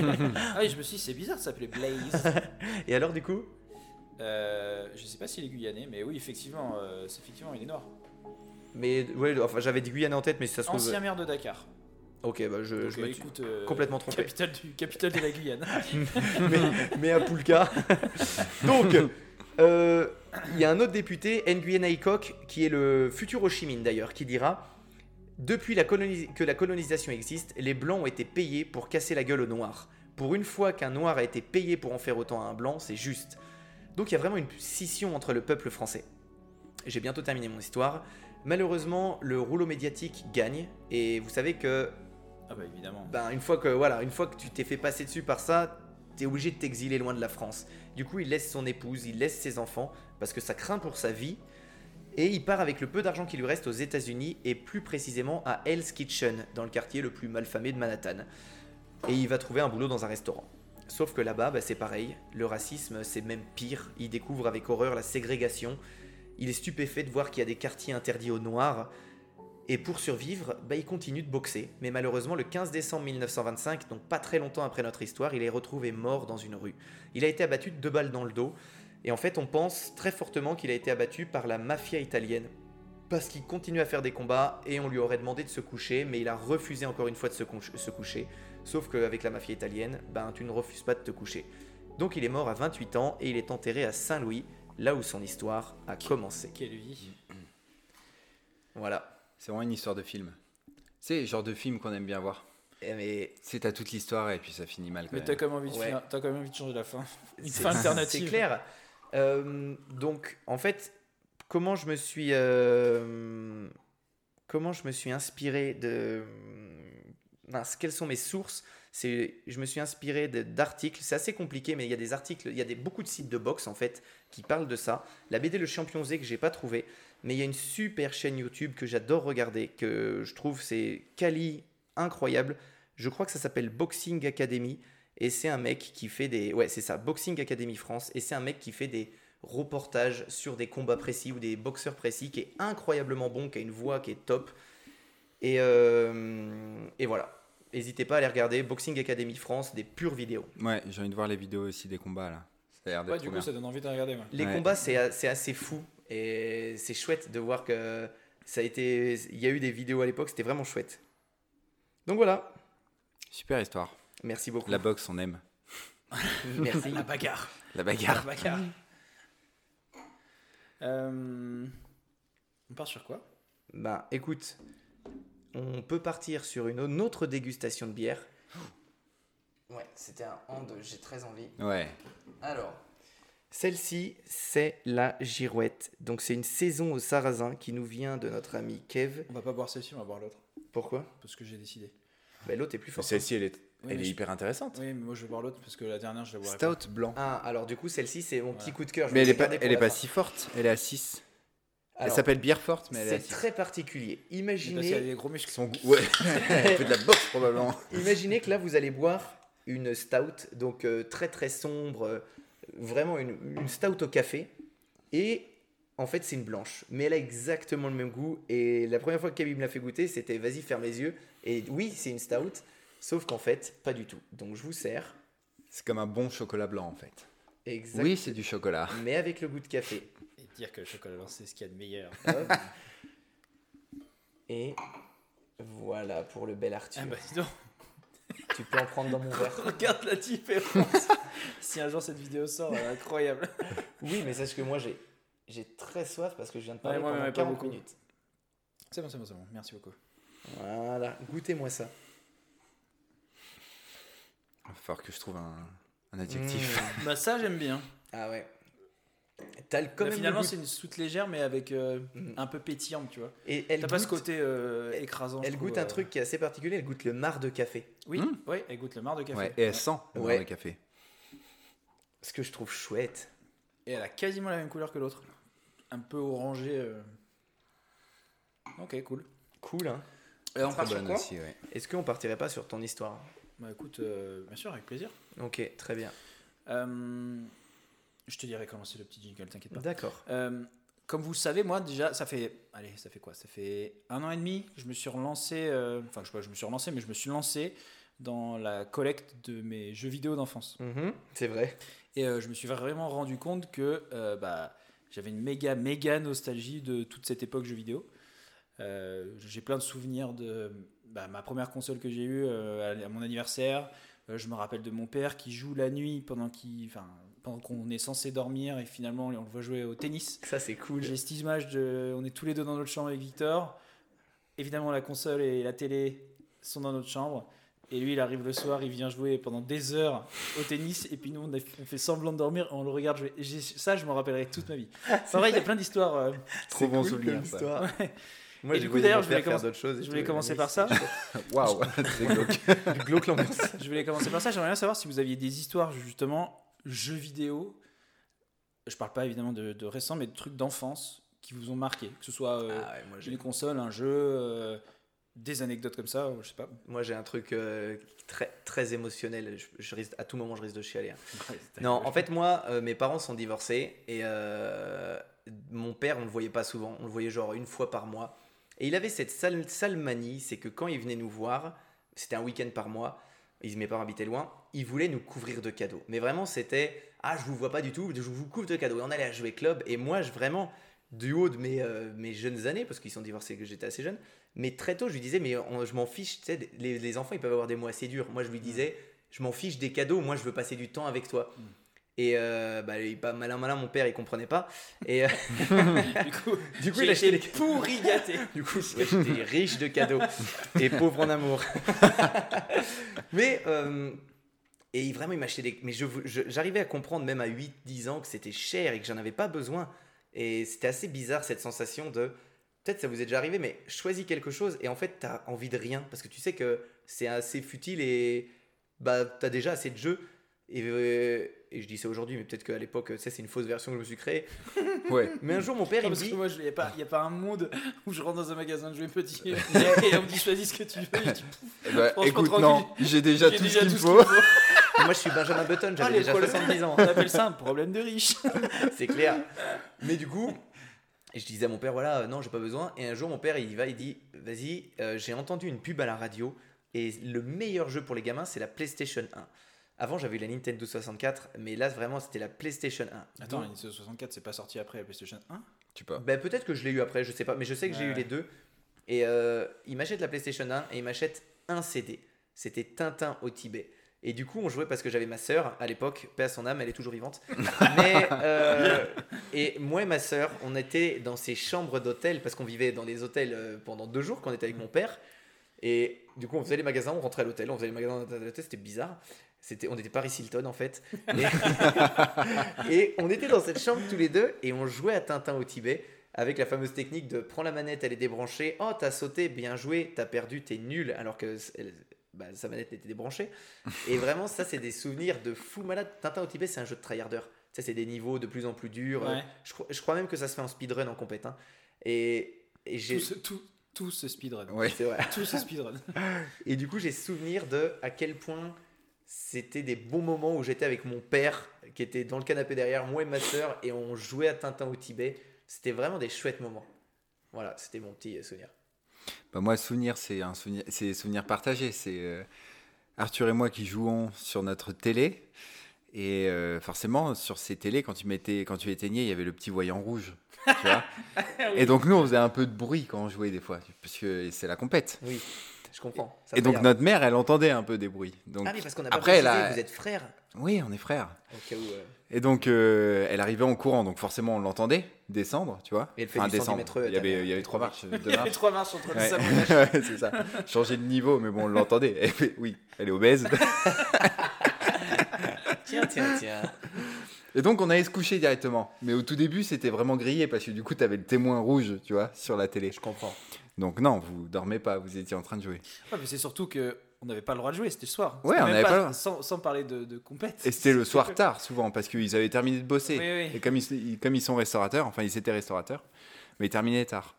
Et donc, euh, Arthur a eu la bonne idée de prendre un bout de scotch, du marqueur noir, et puis voilà, le soir, on colle ça dessus. Quand il fait nuit, tu vois que dalle. La mère qui rentre et qui regarde vers la droite, la télé, c'est bon. Il n'y a pas le témoin Mais- lumineux, ils dorment. Après coup, je me demande comment on faisait parce que parce que c'était des manettes à fil quand même Ouais, qu'on devait vraiment. Et moi, je dormais dans une mezzanine. C'était un truc que mon père avait construit, donc c'était pas genre le, le lit double, tu vois. C'était vraiment mon père avait fait des trous. C'était une vieille maison, donc euh, les murs étaient épais d'un mètre. Il avait fait des trous, mis trois énormes, trois énormes euh, euh, Poutres. poutres. Et, et je devais monter une sorte de petite échelle pour aller dans mon lit. Je sais pas comment on faisait. Enfin bref, on se faisait pas gauler. On s'était fait gauler au début. c'était- athlétique de ouf. Ouais. Et moi, je me rappelle, c'est la première fois que j'ai eu ma console, ma toute première console, C'était quoi? Sega Mega Drive. Ah, Mega Drive, un classique que j'ai. À mon anniversaire, et j'avais École Dauphin et Sonic. Et euh, c'était ouf. Et c'est pas pareil, c'est deux. Ça, oui, et, et le fait de se cacher pour jouer. Ça, le fait de se cacher pour jouer. euh, notre père qui joue le soir à Pete Sampras. Et euh, mon anniversaire, c'est les trois souvenirs que j'ai de ma première console qui sont ouf. Et le poteau Toto qui, des fois, venait manger au restaurant avec sa mère. Et du coup, bah, lui, il mangeait pas du tout au restaurant avec sa mère. Et puis, on jouait. Sympa pour sa mère. Voilà. Il Elle était seule. Et Elle, elle était une- aveugle, elle s'en rendait pas Ouais, elle compte. avait une bouteille de vin, ça va. Et voilà, on jouait toute la soirée. Et puis après, euh, elle venait le chercher. euh. Et puis il pleurait pour rentrer, euh, comme d'habitude. De toute façon, c'est une Voilà. victime. hein. J'ai hâte qu'il l'écoute.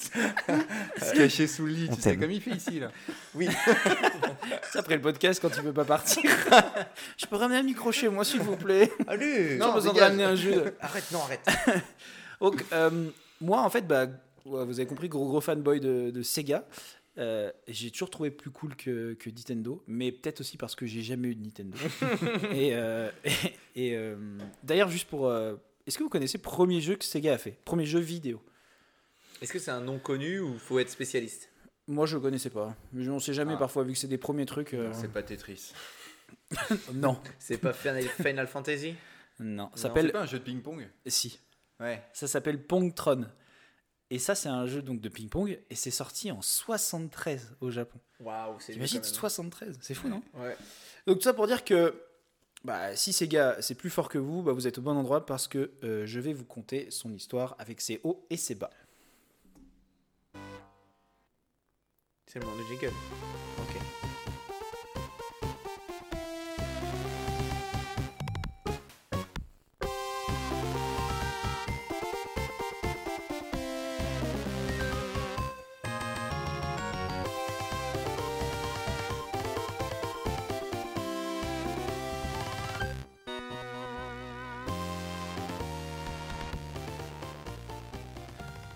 Le son stéréo, c'est horrible. Ah, les surpris. dans chaque, euh, chaque oreille du casque. Ils l'auront pas au podcast, Euh, mais nous c'était terrible. Pour ceux qui connaissent Rocket Knight Adventure sur euh, Mega Drive, un jeu incroyable. J'ai jamais entendu parler. Un jeu incroyable. Euh, donc là, on va remonter le temps jusque dans les années 40 à Hawaï, euh, où tu as trois osios qui fondent Standard Game. Donc, ils s'appellent Martin Brownlee, Irving Bromberg et James Humpert. Mais euh, bah, vous ne me méprenez pas, les amis. On est dans les années 40 et on est encore loin de Pontron.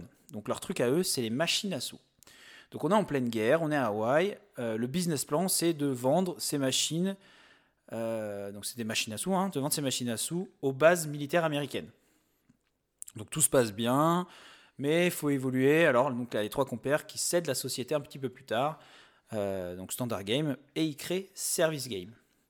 Donc là, gros brainstorming du côté marketing créatif. Là, tu vois, euh, on passe Oui. de standard à service. Donc, sauf qu'en 1951, souci. Il y a une loi qui s'appelle le Johnson Act et qui met un petit peu à mal leur business. Cette loi, elle interdit le transport de bandits manchots, entre autres. Euh, Enfin, Bandit entre pas. manchot Bandit manchot, c'est le nom des machines à sous. Ah, d'accord. Tu sais, tu tires le bras. Ouais, un seul bras, là. Ouais, bandit ok. manchot. C'est comme ça que ça s'appelle. Intéressant, mais pas trop. Non, rigolo, c'est la vie. Oui, c'est vrai. Bandit manchot. Oh, rien à voir. Est-ce qu'il y a des mots ou des groupes de mots qui vous font toujours un truc très agréable?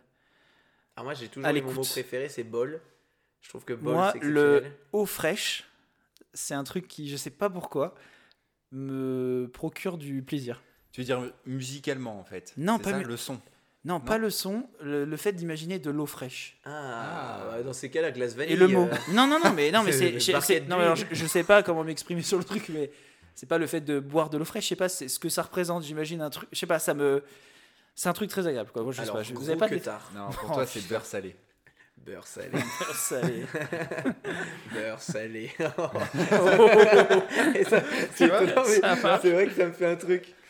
Donc euh, c'est une loi donc, qui, interdit le transport de ces machines entre les différents États américains, donc euh, la tuile. Et euh, du coup, à partir de là, c'est ils rentrent dans l'équation deux types, deux nouveaux types qui s'appellent Stewart et le maire. Leur boulot, exporter donc ces machines à sous, service game, au Japon, en créant la première branche internationale à Tokyo. Merci pour le petit son. Ils vendent les machines avec contrat, avec contrat d'entretien et ça marche. Et comme ça marche, autant continuer à s'exporter dans le monde entier. Donc l'année suivante, Service Game s'implante au Panama, au Vietnam, aux Philippines et en Corée du C'est Sud. marrant de commencer par le Panama. Je vais- Bah, bah, on ouais. commence au Panama, c'est la bonne période en plus. c'est une très bonne période. Bah, c'est là où il y a les bases militaires aussi. ouais, bien sûr. Euh, et là, je vais vous parler d'une année historique. Est-ce que vous savez euh, d'où vient Sega? Le nom Sega? Alors, Aucune idée. moi j'ai, mais c'est sûrement pas ça. Non, pas du tout. J'allais inventer un truc euh, complètement débile et je me suis fait. euh, Ok, parce que je vous en parle depuis le début là. Service Game, Ah, c'est ça. Ah C'est tout. C'est comme C'est tout Pokémon Ouais. avec euh, Pokémon Monster. Ouais, je m'attends. Ouais. Ouais. Oui, Ah oui. ouais. ouais, ouais, avec Pokémon. ouais. Ben, euh, ouais, au Japon ça Pocket s'appelle Monster. Pokémon Monster, mais Non, c'est Pocket Monster. Pocket Monster, ouais. C'est le monstre de poche. Et, euh, et pourquoi ça s'appelle pas Pocket Monster aux États-Unis? Parce qu'il y avait euh, Monster in the Pocket aux États-Unis. Ok. Et du coup, ils ont changé et ils ont dit allez, Pokémon. Ah. Interesting. Tu vois comme quoi. Ouais, moi je cherchais un truc en quatre, euh, enfin quatre mots quoi. S-E-G-A. Ouais, moi aussi. tout, ouais. Donc cette année historique, c'est 1954. Vous n'êtes pas trop con. Enfin, si vous finalement vous êtes un peu con, vous n'avez pas tant fait le lien. Non, c'est vrai. Genre de- depuis, je l'ai dit au moins quatre fois. Je comptais sur Victor, mais euh, loupé. Euh, hein. donc 1954, c'est la première année où une machine à sous sera estampillée du logo Sega. Donc, pas le logo qu'on connaît, mais euh, un ancien logo Sega. Euh, T'as capté. Exactement. Donc là, c'est posé quoi. Donc la machine, elle s'appelle la Diamond Star. Donc c'est un bandit manchot toujours, tout ce qui est plus normal. Mais rappelez-vous, là, on est toujours donc, sur de la machine spécialement vendue aux militaires américains euh, et sur différentes zones du monde en fait, là où ils sont installés quoi. Donc 1954 toujours, David Rosen, qui lui, il est officier dans l'armée de l'air, euh, il a une idée, c'est de faire venir au Japon des machines à sous. Donc des machines de jeu même, pas que des machines à sous.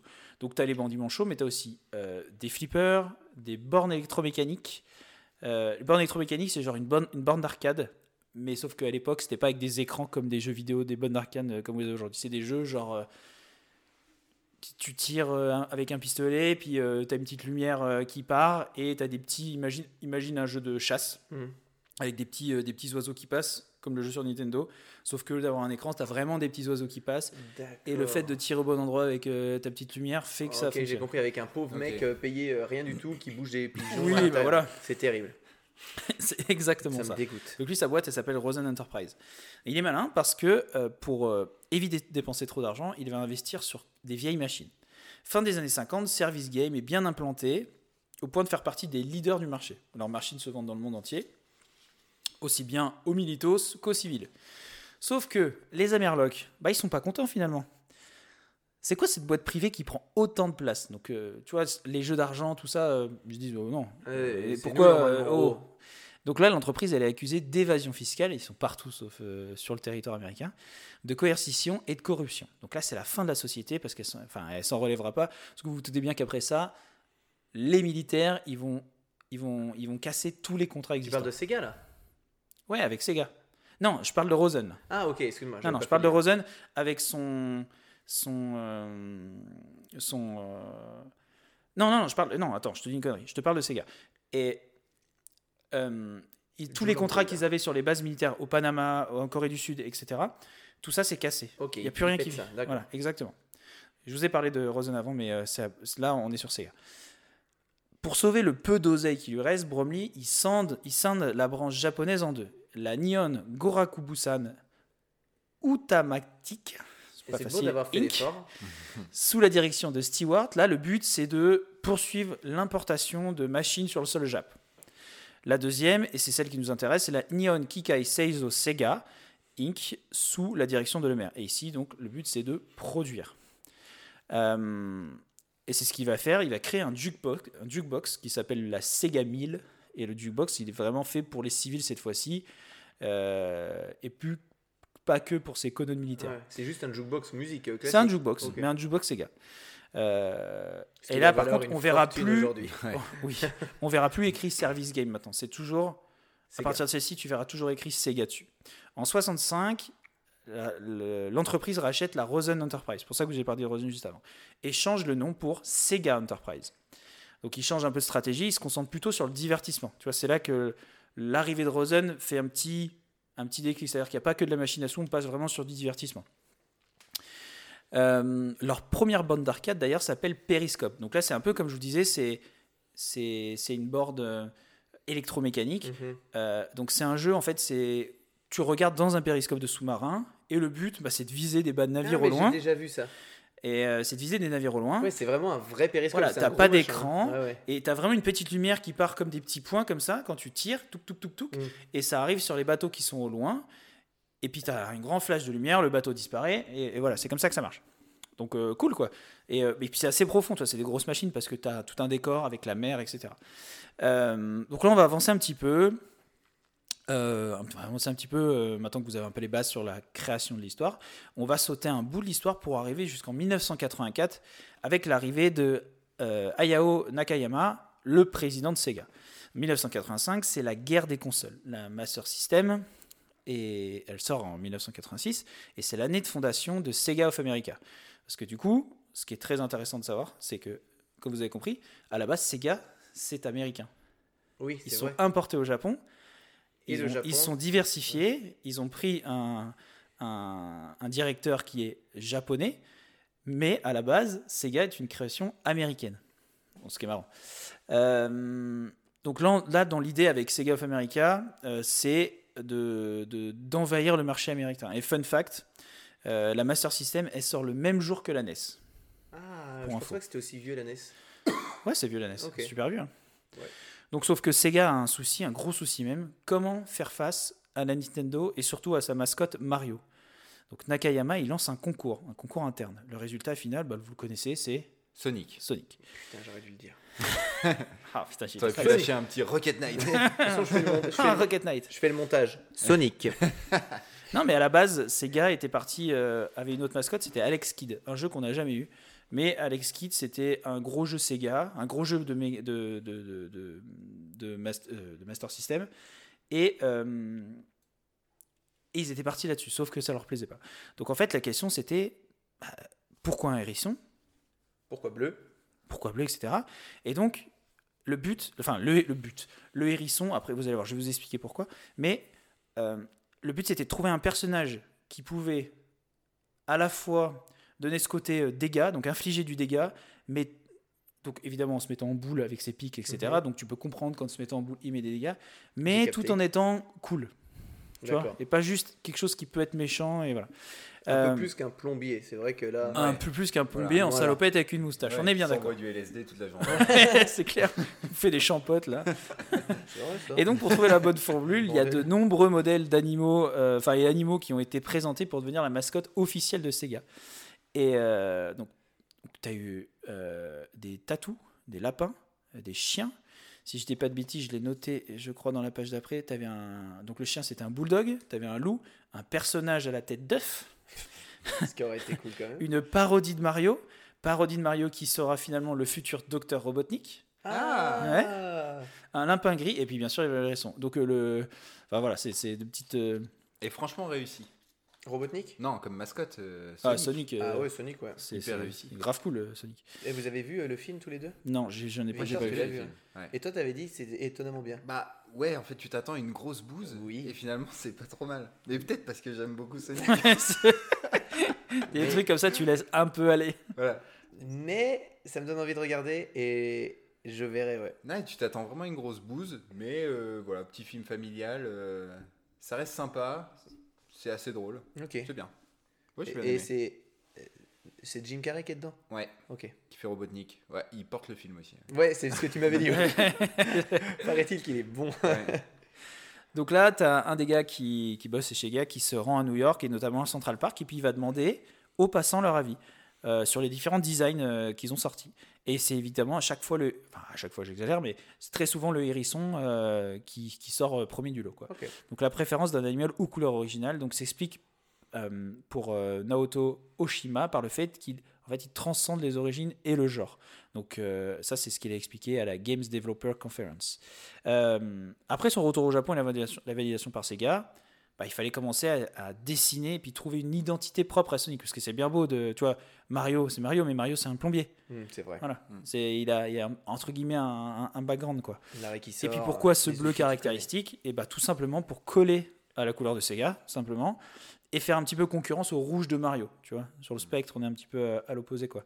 Et, euh, et puis les chaussures rouges, ça a été pensé aussi. Chaussures rouges parce que c'est inspiré de l'album Bad de Michael Jackson. C'est un album qui est blanc et rouge et ça faisait, euh, ça faisait gros contraste. Et puis aussi parce que le rouge sur des chaussures, ça fait un peu chaussure qui court vite. C'est vraiment l'explication hein. qui a été donnée. C'est con, mais c'est vrai. Et puis du coup, Sonic, son truc, c'est d'avoir les jambes qui tournent très très vite. Donc et euh, le, cette espèce de halo rouge sur le bleu, le contraste le bleu, ça va, ça va hyper bien.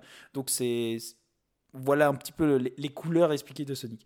Et du coup, petite anecdote rigolote, il y a tout un lore, Ça qui doit a été- très rigolo parce que sinon je. tout à l'heure qui a été inventé autour de Sonic the Hedgehog pour lui donner un vrai background. euh, simplement pour que le, le joueur en fait s'y attache quoi.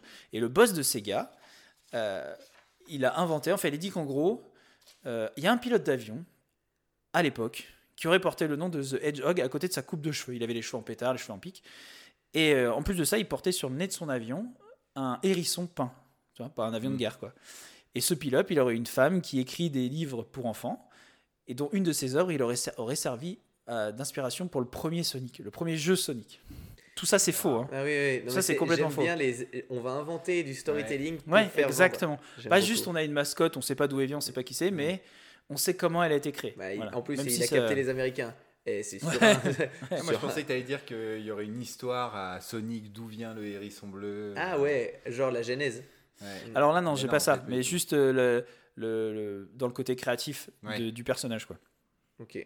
Donc on connaît l'histoire de la mascotte, maintenant parlons un tout petit peu de la console qui a vraiment changé le game face à Nintendo, euh, qui avait d'ailleurs jusqu'à présent le méga monopole. Nintendo, euh, enfin Master System à côté de, de la NES, c'était que dalle. Quoi. Malheureusement, ça, ça a marché, mais pas comme, pas comme Nintendo. Donc la Mega Drive ou Genesis aux États-Unis, c'est la seule console qui arrivera à dépasser les ventes de Nintendo, mais seulement aux États-Unis. Mega Drive, c'est, euh, enfin, c'est, c'est une console qui a pas très bien marché au Japon, en tout cas, enfin pas très bien marché, marché Au au, Jap- Japon. au Japon, mais pas aussi bien que que, que la NES. Là où elle est, où- La NES a mieux marché au Japon? Ouais, ouais, elle a grave mieux marché. Là où euh, la, le seul euh, continent où la Mega Drive a dépassé le Japon, c'est les États-Unis. Ça a très bien marché en Amérique du Sud et ça a très bien marché en Europe. Mais sinon, Nintendo a toujours été devant. Donc, au moment du lancement de la Mega Drive, Nintendo détient avec la NES 92% du marché japonais Ah ouais, et 95% du marché nord-améric- nord-américain des, jeux, des consoles de jeux vidéo. En sachant qu'il n'y a pas que Mega Drive et NES. hein. Vous avez les Atari, il y avait, enfin, t'avais La un, concurrence est au t'avais un, un, un paquet de consoles à côté, entre guillemets. Quoi. Donc le précédent modèle de Sega, ma- Master System, euh, elle avait été boudée dans les salons japonais et américains. Euh, là, on a une version solide, un Mhm. truc qui tient la route par rapport à NES avec toute son histoire et tout. Donc là, on est avant encore la création de Sonic. hein. Euh, la version européenne, elle sort le 30 novembre 1990 et coûte 1890 francs. Ça fait combien en euros ça? 2000 balles. Non, mais ça fait pas. euh, 2000 francs en euros. Ça fait genre euh, 200. Non, c'est pas possible, c'est pas 300. x 10. Que- Non, je sais plus combien ça fait. Je, je suis en train de penser qu'un truc divisé par- cul. Ah, c'est intéressant ça. Oh là là, mais les- toi aussi non? Non, moi, 2000 je- francs, J'ai mal aux de- fesses. ouais, les chaises, 1800, elles sont dures. 1890. Bah, ça fait euh, 300 euros. 300 balles. ouais. Ah Bah attends, euh, je dis 200, 300. Oui, t'as raison, c'est 300. Pas du Ouais, tout. c'est ça, environ 300 euros. Putain. Euh, 100 francs. Donc je vais pas trop vous parler des spécifiques techniques, des spécificités techniques parce que bon, bon, c'est pas trop le but non plus de mon histoire. Puis on s'en fout un peu. Mais en gros, les la- deux personnes qui nous écoutent Ouais. encore. Mais en gros, la Mega Drive, elle sort après la NES et donc elle est en avance techniquement. Euh, bah, normal, la NES, elle est quand même sortie euh, un petit bien avant. Et en gros, sur le marché, si vous voulez une console 16 bits, tout public, Tu t'attendais à une blague il y avait, il y la Mega Drive, il y avait la Mega Drive et la PC Engine. Mais euh, bon, celle-ci, elle pouvait pas lutter contre Sega, vraiment, ça commençait trop à être euh, mastodon. Quoi. Et, euh, Master Engine, c'était quoi? PC Engine, c'est une console. Ah ok. Et le souci, c'est que la Super NES arrive. Et sauf que la Super NES a, a- a du retard. Et ça, ça profite à Sega, qui va vendre un paquet de consoles, surtout à Noël. Parce que du coup, la NES est vraiment décalée d'une environ 6 mois, je crois, environ. Euh, donc elle finit quand même par arri- arriver. Puis il y a des bruits qui courent que Nintendo, en fait, a fait exprès. D'attendre que la Sega Mania se calme un petit peu avant de sortir la Super NES par peur de, de- du coup de trouver aucun éditeur vu que tous les éditeurs étaient enfin tous les éditeurs les plus gros éditeurs étaient débordés de boulot grâce à Mega Drive. Déjà à Grâce à Mega Drive, ouais. D'ailleurs, ça me fait penser, c'est vraiment la guerre Xbox PlayStation maintenant. ouais ouais complètement. Bah oui c'est ça. Et puis Nintendo c'est un peu un outsider où tu n'as pas besoin de choisir entre euh, Nintendo ou une autre. Mais c'est vrai que c'est t'es soit Xbox soit Mm. PlayStation Nintendo c'est le truc en plus et puis Mega Drive euh, enfin Sega ça Mais à l'époque, c'était même pas les mêmes jeux. Ah ouais, il y avait Bah pas de. Bah c'est un peu. pas, il y a hein, certains jeux qui. non c'était des franchises enfin Ouais. ah, c'est un peu comme maintenant mais les euh, franchises, il y en a toujours Mais, maintenant. ouais, mais ça- mais il y a tout. quel- si, il y a quand même quelques jeux qui étaient, euh, qui étaient communs. Genre, euh, tu pouvais Ouais, mais il y en avait euh, beaucoup moins. Oui, en avais beaucoup moins, parce que le but c'était d'acheter le max de franchises, de faire des bons jeux pour que la concurrence et le. Et bah, bah, et pas autant de jeux que. le- le- oui, les- dans, les, dans les communiqués de vente, c'est genre, euh, attention, Sega a déjà euh, 32. Sa Mega Drive a déjà 32 jeux, alors Oui, que euh, la jeux Super inédits, NES, ouais, c'est ça, exactement. Mhm. Et puis honnêtement, c'est surtout c'est grâce à Sony que Sega tient face euh, bah, à une console next-gen, hein, parce que euh, la Super NES euh, par rapport à la Mega Drive, euh, c'est vraiment en avance. quoi. Donc la- l'arrivée de Sonic, c'est un coup dur pour Nintendo. Le jeu remplit parfaitement sa mission, à savoir que la Mega Drive, bien que plus ancienne de deux ans, est dotée d'un hardware moins puissant que la Super NES, est tout à fait capable de rivaliser avec elle sur le plan technique, tout en se targuant, à juste titre d'ailleurs, d'un catalogue de jeux, ce que je vous disais euh, justement à l'instant, bien plus fourni que la Super NES. Euh, parce qu'en fait, en, en 92, tu as peu de nouveaux jeux qui sortent sur Super NES. La plupart, c'est des versions, soit des suites, euh, euh, des suites, des versions améliorées ou des Ouais. suites des jeux qui sont déjà apparus sur NES. Donc t'as pas Ouais, de c'est nouveaux jeux de euh, dinguerie. Comme tu te aujourd'hui, dis, toutes les semaines sur Steam, t'as 1000 jeux nouveaux. Ouais, t'as 10 000 nouveaux jeux, exactement. Donc la Mega Drive, euh, donc le parc ludique, donc tous ces jeux, euh, et puis en plus c'est des jeux qui sont toujours aussi bien soutenus par son constructeur et les éditeurs tiers, se présentent comme un produit plus adulte et plus branché. Il y a ça aussi, c'est que Nintendo, c'est une console pour enfants dans, dans l'imaginaire. Alors que Mega Drive, si vous vous rappelez euh, les pubs et tout, on était quand même sur des trucs bien plus ados, adultes. Me souviens plus du tout des pubs. Sega, c'est plus fort que toi et tout, c'était un peu... Et les pubs étaient un peu dark. euh, On n'a pas le peu- même âge aussi avec Arthur. c'est vrai, on n'a pas du tout le même âge. Et puis le truc avec Sega, c'est qu'ils ont une multitude d'accessoires et d'innovations. Ils ont sorti une console qui s'appelle la Nomad, Euh, on l'a pas eu nous parce qu'elle est sortie euh, euh, au Japon et aux USA. C'était simplement une Mega Drive portable. Donc une Mega Drive qui était vendue 180 dollars No environ, way, mais portable. Nomade. Une vraie Mega Drive que tu pouvais brancher aussi bien à la télé, mais jouer comme ça sur, euh, sur, ta, sur ta petite console portable. Ah ça c'est, eh, c'était la Switch avant l'heure, c'est pas mal. Quand Non, même. attends, c'était la PSP. Et genre la PSP, c'était révolutionnaire. C'est la PSP, et la, la PS Vita aussi. C'était la. Bah, je sais pas, c'était. Bon, la première des Ouais. PlayStation qui était portable, c'était censé être le truc un peu révolutionnaire. Ouais, ouais. Alors qu'en fait, non, ça existait déjà. Non. Et d'ailleurs, ça n'a pas marché, ça n'a pas à- été une grosse réussite. Ah ouais? non, malheureusement. Bah, Trop du en coup, en fait, je sais pas si trop en avance ou si euh, peut-être euh, Trop nul. pas d'utilité encore. Hmm. Je sais pas. Et, euh, Je comprends. Et puis tu avais la Game Boy. Et la Game Boy qui a tout. Rien à voir, on est d'accord, parce que Game Boy c'était noir et blanc. C'était une petite console portable avec des petits jeux. Mais la Game Boy était préférée de, à, la, à la Nomade. On a aussi eu la Game Gear, ou la Game Ouais. Gear, je sais pas, nous, moi je On dis Game eu. Gear. Et nous on l'a J'ai eu. pas eu ça. hein. Ça c'était trop Et bien. C'était Console déjà en portable couleur. console portable couleur rétro-éclairée qui est Ouais. sortie en 1990. On l'avait dans une petite mallette. On avait euh, cette Game Gear, donc euh, je me rappellerai qu'on on- on y jouait en voiture tout le temps. Ouais. Et tu jouais avec des piles. Le seul souci de cette euh, console, enfin ce qui était ce qui était critiqué, c'est pour ça qu'elle n'a pas très bien marché, c'est qu'elle était construite avec des composants de mauvaise qualité. Donc ce qui fait que même si même si par exemple là tu achètes une console neuve qui a pas servi, il y a peu de chances qu'elle fonctionne parce que les composants se sont abîmés. Et autre truc, c'est que elle était hyper énergivore. Tu avais quatre grosses piles dedans et tu avais peut-être 3 heures, 4 heures d'autonomie max avec Terrible. ces grosses piles, donc ça coûtait une blinde. Euh, mais euh, il faut quand même se dire qu'on est donc sur une console couleur, rétro-éclairée, sortie en 90. Et en comparaison, la Game Boy Color est sortie en 98, elle n'était pas rétro-éclairée. Et puis bah, les couleurs, franchement, c'était. Enfin, les couleurs de la Game Boy Color, c'est pas Ouais, des c'est couleurs. C'était un peu de bleu. un C'était Ouais. des petites teintes, c'était Ouais. des teintes. C'était légèrement noir euh, ouais, teinté, ouais. Exactement. Mais c'était quand même. euh, Donc, gros, gros avancement, quoi.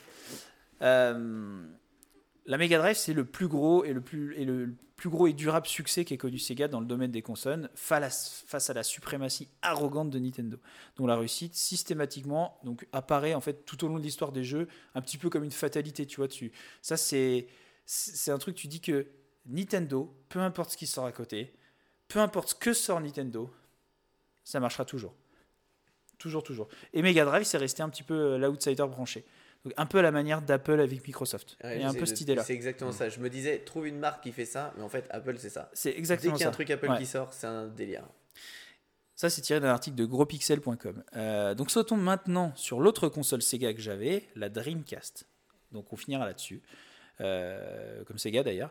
Euh, petite blague de. Attention, De gamer. Attention, ça va couler. Euh, J'ai pas envie de vous parler de la Sega Saturn qui est sortie après la Mega Drive euh, 2, qui était une Mega Ah, Drive y classique venir parce que. Sega, ça se termine pas bien. Non, alors ça se termine pas bien. Ouais. Donc moi, je vous parle pas de la Sega Saturn parce que je l'ai pas eu et honnêtement, je, enfin, pas les dans l'histoire de Sega, je trouve que c'est pas euh, spécialement une console à retenir, sauf pour un truc donc, que je vous raconte après. Euh, Est-ce que vous saviez que Sony avait contacté Sega pour développer une nouvelle console? Enfin, Alors, pour développer une console. À l'époque, la PlayStation n'était pas sortie. Ah. Donc, l'idée, c'était de créer une Sega PlayStation. le nom est nul. C'était une Sega PlayStation. Ok. discussion là entre euh, les deux boîtes. Donc, euh, vous vous doutez euh, évidemment de la finalité. Bah, c'est hein non, Bah oui. Non. Mhm. Et, et qui a dit non Euh, Sega. Sony. Sega a dit ah non. ouais Sega a dit non. Il y a un gars de chez Sega qui a dit Hum, Ça a pas Non. marché, ils sont nuls. Non, non, je crois pas à cette histoire, moi. Non. Sony, ils ont dit exactement Sony n'est pas apte à faire du jeu vidéo. Aïe, aïe, aïe. Un visionnaire, le type. C'est comme euh, Je crois qu'il a été viré après. putain, les, les DVD, t'avais les DVD et un autre truc. Les Divix. Mais non, mais vous vous souvenez pas que quand on était jeune, t'avais les VHS et après il y a eu les DVD et il y a eu une autre truc qui existait, je sais Blu-ray. plus le nom.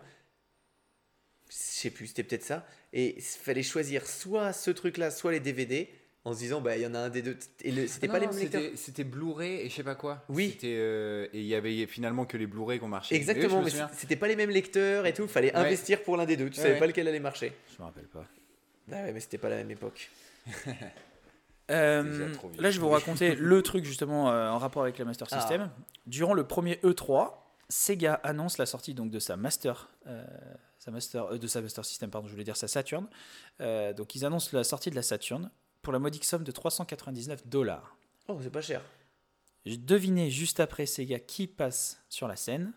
Sony, Sony. PlayStation 1. Et là, c'est une masterclass. Donc c'est vraiment une histoire de dingue. Ça a marqué en fait un peu l'histoire de l'E3 et du jeu vidéo. Quoi. C'est donc t'as, on annonce le représentant de Sony qui doit faire une courte présentation. J'ai fait le signe avec les doigts.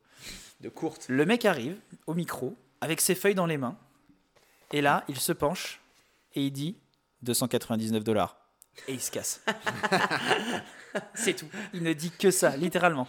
Pas bonjour, rien. Il se penche au micro, 299 dollars, et il se casse. Il n'y a aucune descriptif de oui, on a la 4K, Non, on peut faire tel jeu. 100 dollars de moins. Et il se casse. Donc là, tu as public en délire, c'est la folie. Puis vous connaissez la suite. La PlayStation, c'est un carton planétaire, alors que la Saturn, la Saturn pardon, bah euh, bof quoi. Ouais, ben la Saturn, elle- enfin, je vais peut-être te spoiler, mais la Saturn, c'est ce qui a fait couler Sega. C'est pas ce qu'a fait couler euh, Sega. Qui a eu des problèmes. Ouais, tu vas voir. Euh, donc, Sega n'a pas dit son dernier mot, et c'est là qu'ils vont se mettre à bosser sur une nouvelle console, et c'est cette fameuse Ah oui. Dreamcast qui va sortir. Donc, c'est une console novatrice, elle a des graphismes hallucinants pour l'époque, elle peut aller sur Internet, tu peux aller sur ta boîte mail, enfin, c'est une dinguerie, tu peux l'avoir euh, avec. euh, avec un clavier, enfin c'était c'était quand même un, un truc qui était assez fou. Tu avais une petite manette, euh, bon la manette n'était pas très ergonomique, mais tu avais le, ce qu'on appelle le VMU, c'était euh, la carte mémoire, parce qu'on avait des cartes mémoire avant Mhm. comme PlayStation, sauf que c'était un petit écran. Et sur ce petit écran, tu avais des mini-jeux. Tu pouvais jouer au tennis, je me rappelle, Virtua Tennis, il me semble. Et tu avais pour Sonic, pareil, quand tu jouais à Sonic Adventure, tu devais. euh, tu avais des petits, des petits animaux, je me rappelle plus comment on les appelait. Des... Euh, les chaos. Ouais, les les chaos. chaos. Et tu pouvais avoir ce petit chaos comme un Tamagotchi sur ton VMU que tu emmenais à l'école. Tu vois stylé. En vrai, c'était stylé. L'idée est bonne. L'idée, était, l'idée, l'idée était pas mal. Euh, donc là, on est en 1999. Donc au Japon, elle, elle sort euh, en 98 pour euh, la somme de 2980 yens. J'ai pas eu envie de traduire, mais je me suis dit, euh, ça doit être dans les 400 dollars. Regarde si tu veux. Pas- Ah, tu vas Je vais regarder. Je me suis dit, on va le faire 1980 2980 yens. Ouais, mais il faut faire à l'époque. Ah ouais, mais en- commence par euh, Oui, l'époque d'aujourd'hui. Maintenant, ça se trouve, ils n'ont pas changé. Donc le lancement, il est plutôt calme. Euh, et pour cause, la console ne propose alors que 4 jeux. Et puis pas des jeux incroyables, honnêtement. C'est des jeux que... bah, Je crois que c'est des jeux que moi j'ai jamais eu. Il y avait Virtua Fighter Team Battle, Pen Pen, Tri Iceland, July et Godzilla Génération. Donc euh, on n'avait même pas pour la sortie... C'est combien? Bah, de 1980 yens, ça fait 21,30€. du coup, je pense que. C'est vraiment pas cher. dans le Pour le contexte. coup, c'est vraiment, vraiment peu. c'est vraiment peu. ça vaut rien, il fallait les acheter là-bas. Putain. Et donc Sonic Adventure n'était même pas euh, un jeu de lancement de la console. Donc du coup, pas cool. Il devait l'être à l'origine, sauf que il y a eu des problèmes techniques qui ont ralenti le développement. Et du coup, ça a poussé l'équipe à reporter la date de sortie en 98, à décembre 98, pardon. Euh, et puis en plus, pas de bol, pénurie causée par euh, NEC, qui était euh, en fait un fabricant de composants. Et du coup, une grosse difficulté à livrer en temps et en heure. Et malgré la demande qui était plutôt forte, eh ben, la distribution s'est fait en- au compte-goutte. Euh, ce qui a ralenti évidemment à fond l'engouement autour de la, de, la, de la Dreamcast parce que à la base ils devaient fournir 300 000 Dreamcast dans les magasins. Ils ont pu en fournir que la moitié. Dans le monde ou que pour un pays? Euh, non, là on parle du Japon. Ok. Mais c'est moitié moins. Ouais. C'est quand, même- c'est quand même énorme. Dans tes prévisionnels, t'es pas, pas bon. Quoi. Non, t'es pas serein. Aux États-Unis, la machine elle arrive en, le 9 septembre 99. Là, il y a 17 jeux qui sont alors disponibles. Euh, donc en quelques jours, 430 machines sont vendues, donc c'est mieux. C'est un succès et euh, jamais en fait il y a eu une, telle- une telle effervescence autour de la sortie d'une machine de jeux vidéo aux États-Unis. Donc rien ne prédit à ce moment-là que euh, ça va être un destin tragique par la suite. Quoi. Dreamcast, c'est pour l'instant une réussite, même si le lancement est pas terrible. Sauf qu'il y a un souci, et le souci c'est le prix. Donc, comme depuis toujours, Sega a basé plutôt son marketing sur euh, un peu comme Apple, donc comme je disais, sur une console assez haut de gamme, branchée et du coup avec un prix trop élevé par rapport à la concurrence. Quoi. Et puis rajouter à ça le fait que Sony va sortir sa PS2, enfin sort sa PS2 dans les années 2000, et ça, fini. Sega euh, s'en remettra pas. Donc en 2001, Sega annonce la fin des consoles de salon et ils se ressentent principalement sur les machines d'arcade. Donc ça, vous le savez, Sega n'a jamais ressorti de console. Euh, Il faut bien comprendre que l'arcade, en fait, ça a toujours été leur activité principale. Donc ils ont toujours, surtout au Japon, et ils ont toujours continué à développer des jeux en ce sens, donc toujours des, des, des, des jeux dingues hein, de- d'arcade qu'on retrouvait sur Dreamcast, comme Crazy Taxi, Soul Calibur. Street Fighter. Street Fighter, c'est pas un jeu Sega. Ben, je le voyais en jeu d'arcade de base. Mais je Oui, c'est un jeu d'arcade, mais c'est pas un jeu. Sega. Soul Calibur. Soul Calibur, banger. House of the Dead. House of the Dead. Ah non, mais House of the Dead, Soul Calibur, Crazy Taxi. Bah, méga banger de l'arcade que tu. Soul Calibur. C'était une, c'était une dinguerie ce jeu. Je Le jeu avec les, euh, avec les hors-bords, là. Comment il s'appelait ce jeu? Ah putain. Vincent Lagaffe Non, non, non. Ok, Et non. C'était ah ouais, pareil, jeu d'arcade. Euh, je l'ai en plus. Euh, je me rappelle plus comment il s'appelle. Ouais, je vais retrouver après. Euh... Vous t'avais pas la Dreamcast, toi? Non, En fait, on était peu, on était peu d'avoir la- avoir la Dreamcast finalement. Mais c'était une. ouais. euh, Enfin, à l'ép- à l'époque, peut-être plus aujourd'hui, mais c'était une euh, console de raciste. moi, je l'avais pas. Non, en vrai, c'était c'était une console dingue. Moi, enfin moi, je. oui, oui, non, mais tu penses que tu veux. console Moi, les idéologies, je. Donc malheureusement, faut bien comprendre que pour Sega, la console de salon n'a jamais, jamais, jamais été rentable. En fait, ils ont, ils ont été déficitaires à partir du moment où ils sont lancés dans la fabrication et la vente de consoles, jusqu'à ce qu'ils arrêtent. Et là, dès qu'ils ont arrêté, ils sont repassés dans le vert à ce moment-là précisément. Donc, bah, vous savez, depuis, ils ont, vous avez entendu euh, aux infos, euh, bah, ça fait quelques mois déjà, mais ils ont fermé leur, leur, leur, euh, leur- leur salle d'arcade Sega qui était hyper, Oui, hyper, vrai, hyper connue. Euh, Et c'était même des salles d'arcade. euh, c'était des salles d'arcade uniquement Sega. C'était des salles d'arcade Sega, Ouais, ils en avaient plein. Et donc ils ont, ils ont fermé cette fameuse salle d'arcade hyper connue. Ah, Et maintenant- au- dans le centre du Japon, qui était. Au euh, centre de Tokyo, non? Oui, je dis un truc au hasard, mais c'est genre dans le quartier de Kabukichi, un truc comme ça. C'était le quartier où j'avais regardé une vidéo dessus, où c'est le Ouais. quartier où il y a justement que des trucs d'arcade et c'était l'endroit ouais, iconique. Ouais, ouais, hyper iconique. Mais Mm. c'est des étages et des étages de, de Je suis désolé à tous les japonais, j'ai dit un nom de rue au hasard. Je tapais sur Google Maps Japon et j'ai zoomé. et euh, donc, ouais, ils se concentrent. Enfin, depuis, ils ont donc fermé leur salle d'arcade et ils se concentrent maintenant principalement sur le développement donc de leur licence et la fabrication de bornes d'arcade. Donc, ils ont plus ces salles, ils fabriquent des bornes et ils développent leur licence. Et euh, dois dire- ah ouais. Et je dois dire quand même que donc Sega est toujours vivant et j'avoue que je rêve en secret d'une Dream- Dreamcast 2 quand même. C'est un petit truc. Ah ouais, ça c'est un de tes rêves. Franchement, je kifferais trop. Vraiment, vraiment, ça, ça fait partie des trucs. Je kifferais trop que Sega se relance dans les Ah consoles. ouais, putain, c'est marrant ça, ça- que ça bah, te titille. Bah, ça a été toute ma jeunesse en fait. J'ai été peu joueur PC avant le lycée et j'ai eu Mega Drive, Mais T'as Dreamcast. pas peur que ça soit pas du tout les mêmes feelings et au final t'achètes. Pe- euh, Peut-être, mais euh, genre revoir des licences Sega qu'on voit plus, hmm. qui étaient méga prometteuses, genre euh, Sky of Arcadia, qui était un jeu de dingue. Euh, ouais, puis tous les autres jeux. euh, je jouais à Death Mirror Freestyle BMX, c'est con, mais c'était des jeux qui étaient dingues. euh, voilà quoi. Après tout ça, ça a été euh, racheté de toute façon. Oui, oui, bien sûr. Mais, euh, euh. mais c'est c'est des jeux que j'associe à. Oui, parce que euh, Sky of Arcadia, c'est sorti sur GameCube. Hmm.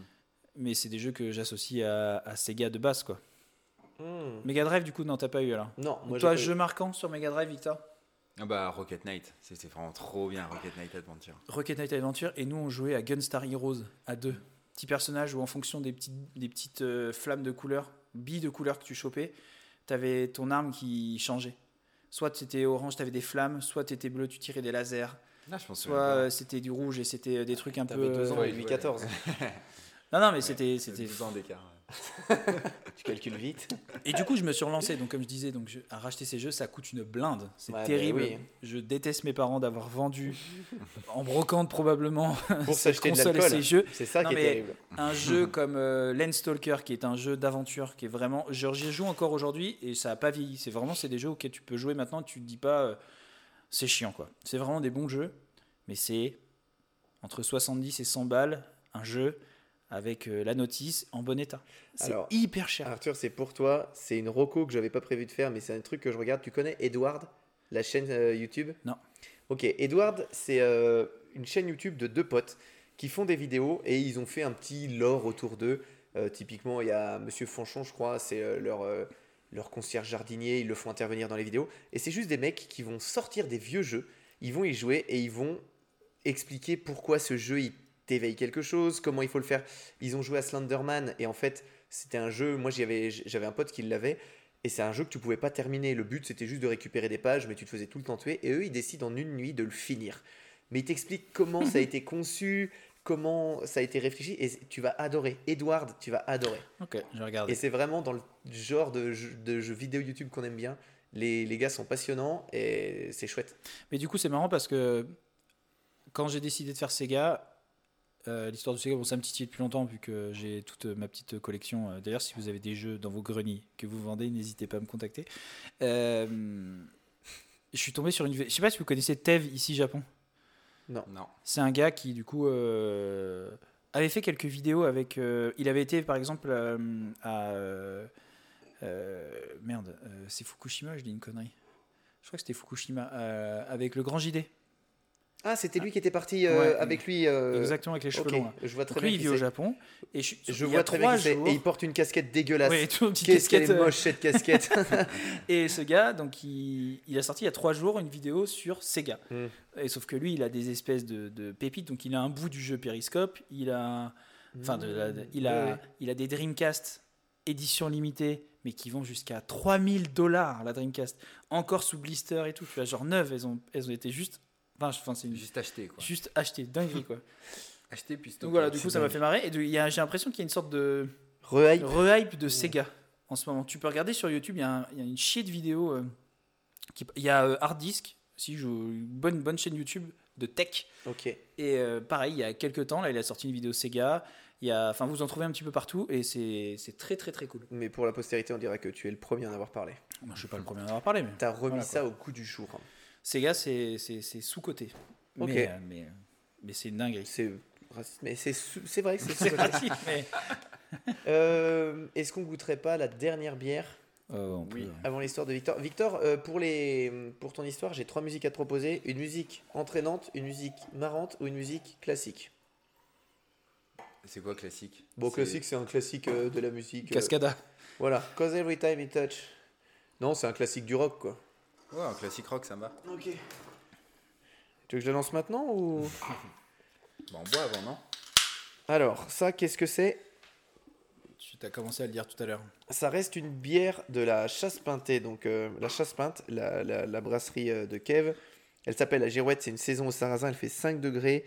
Toutes les. Ah ouais, on l'a pas dit. En fait, euh, pourquoi les bières de Kev au Canada sont les meilleures Oh, Je sers ça, de toute façon, j'ai plus, je fais plus aucun effort. Heureusement que la vidéo sortira pas. Moi, j'en veux pas.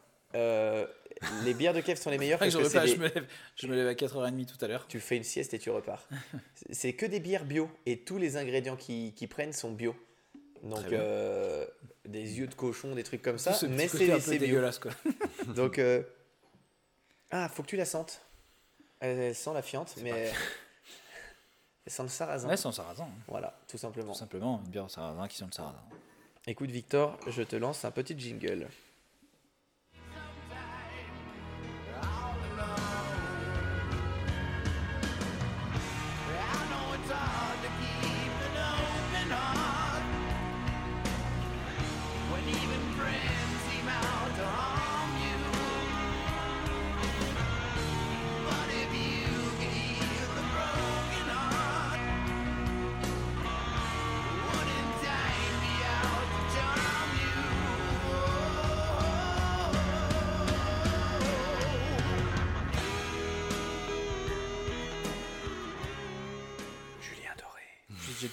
Nirvana.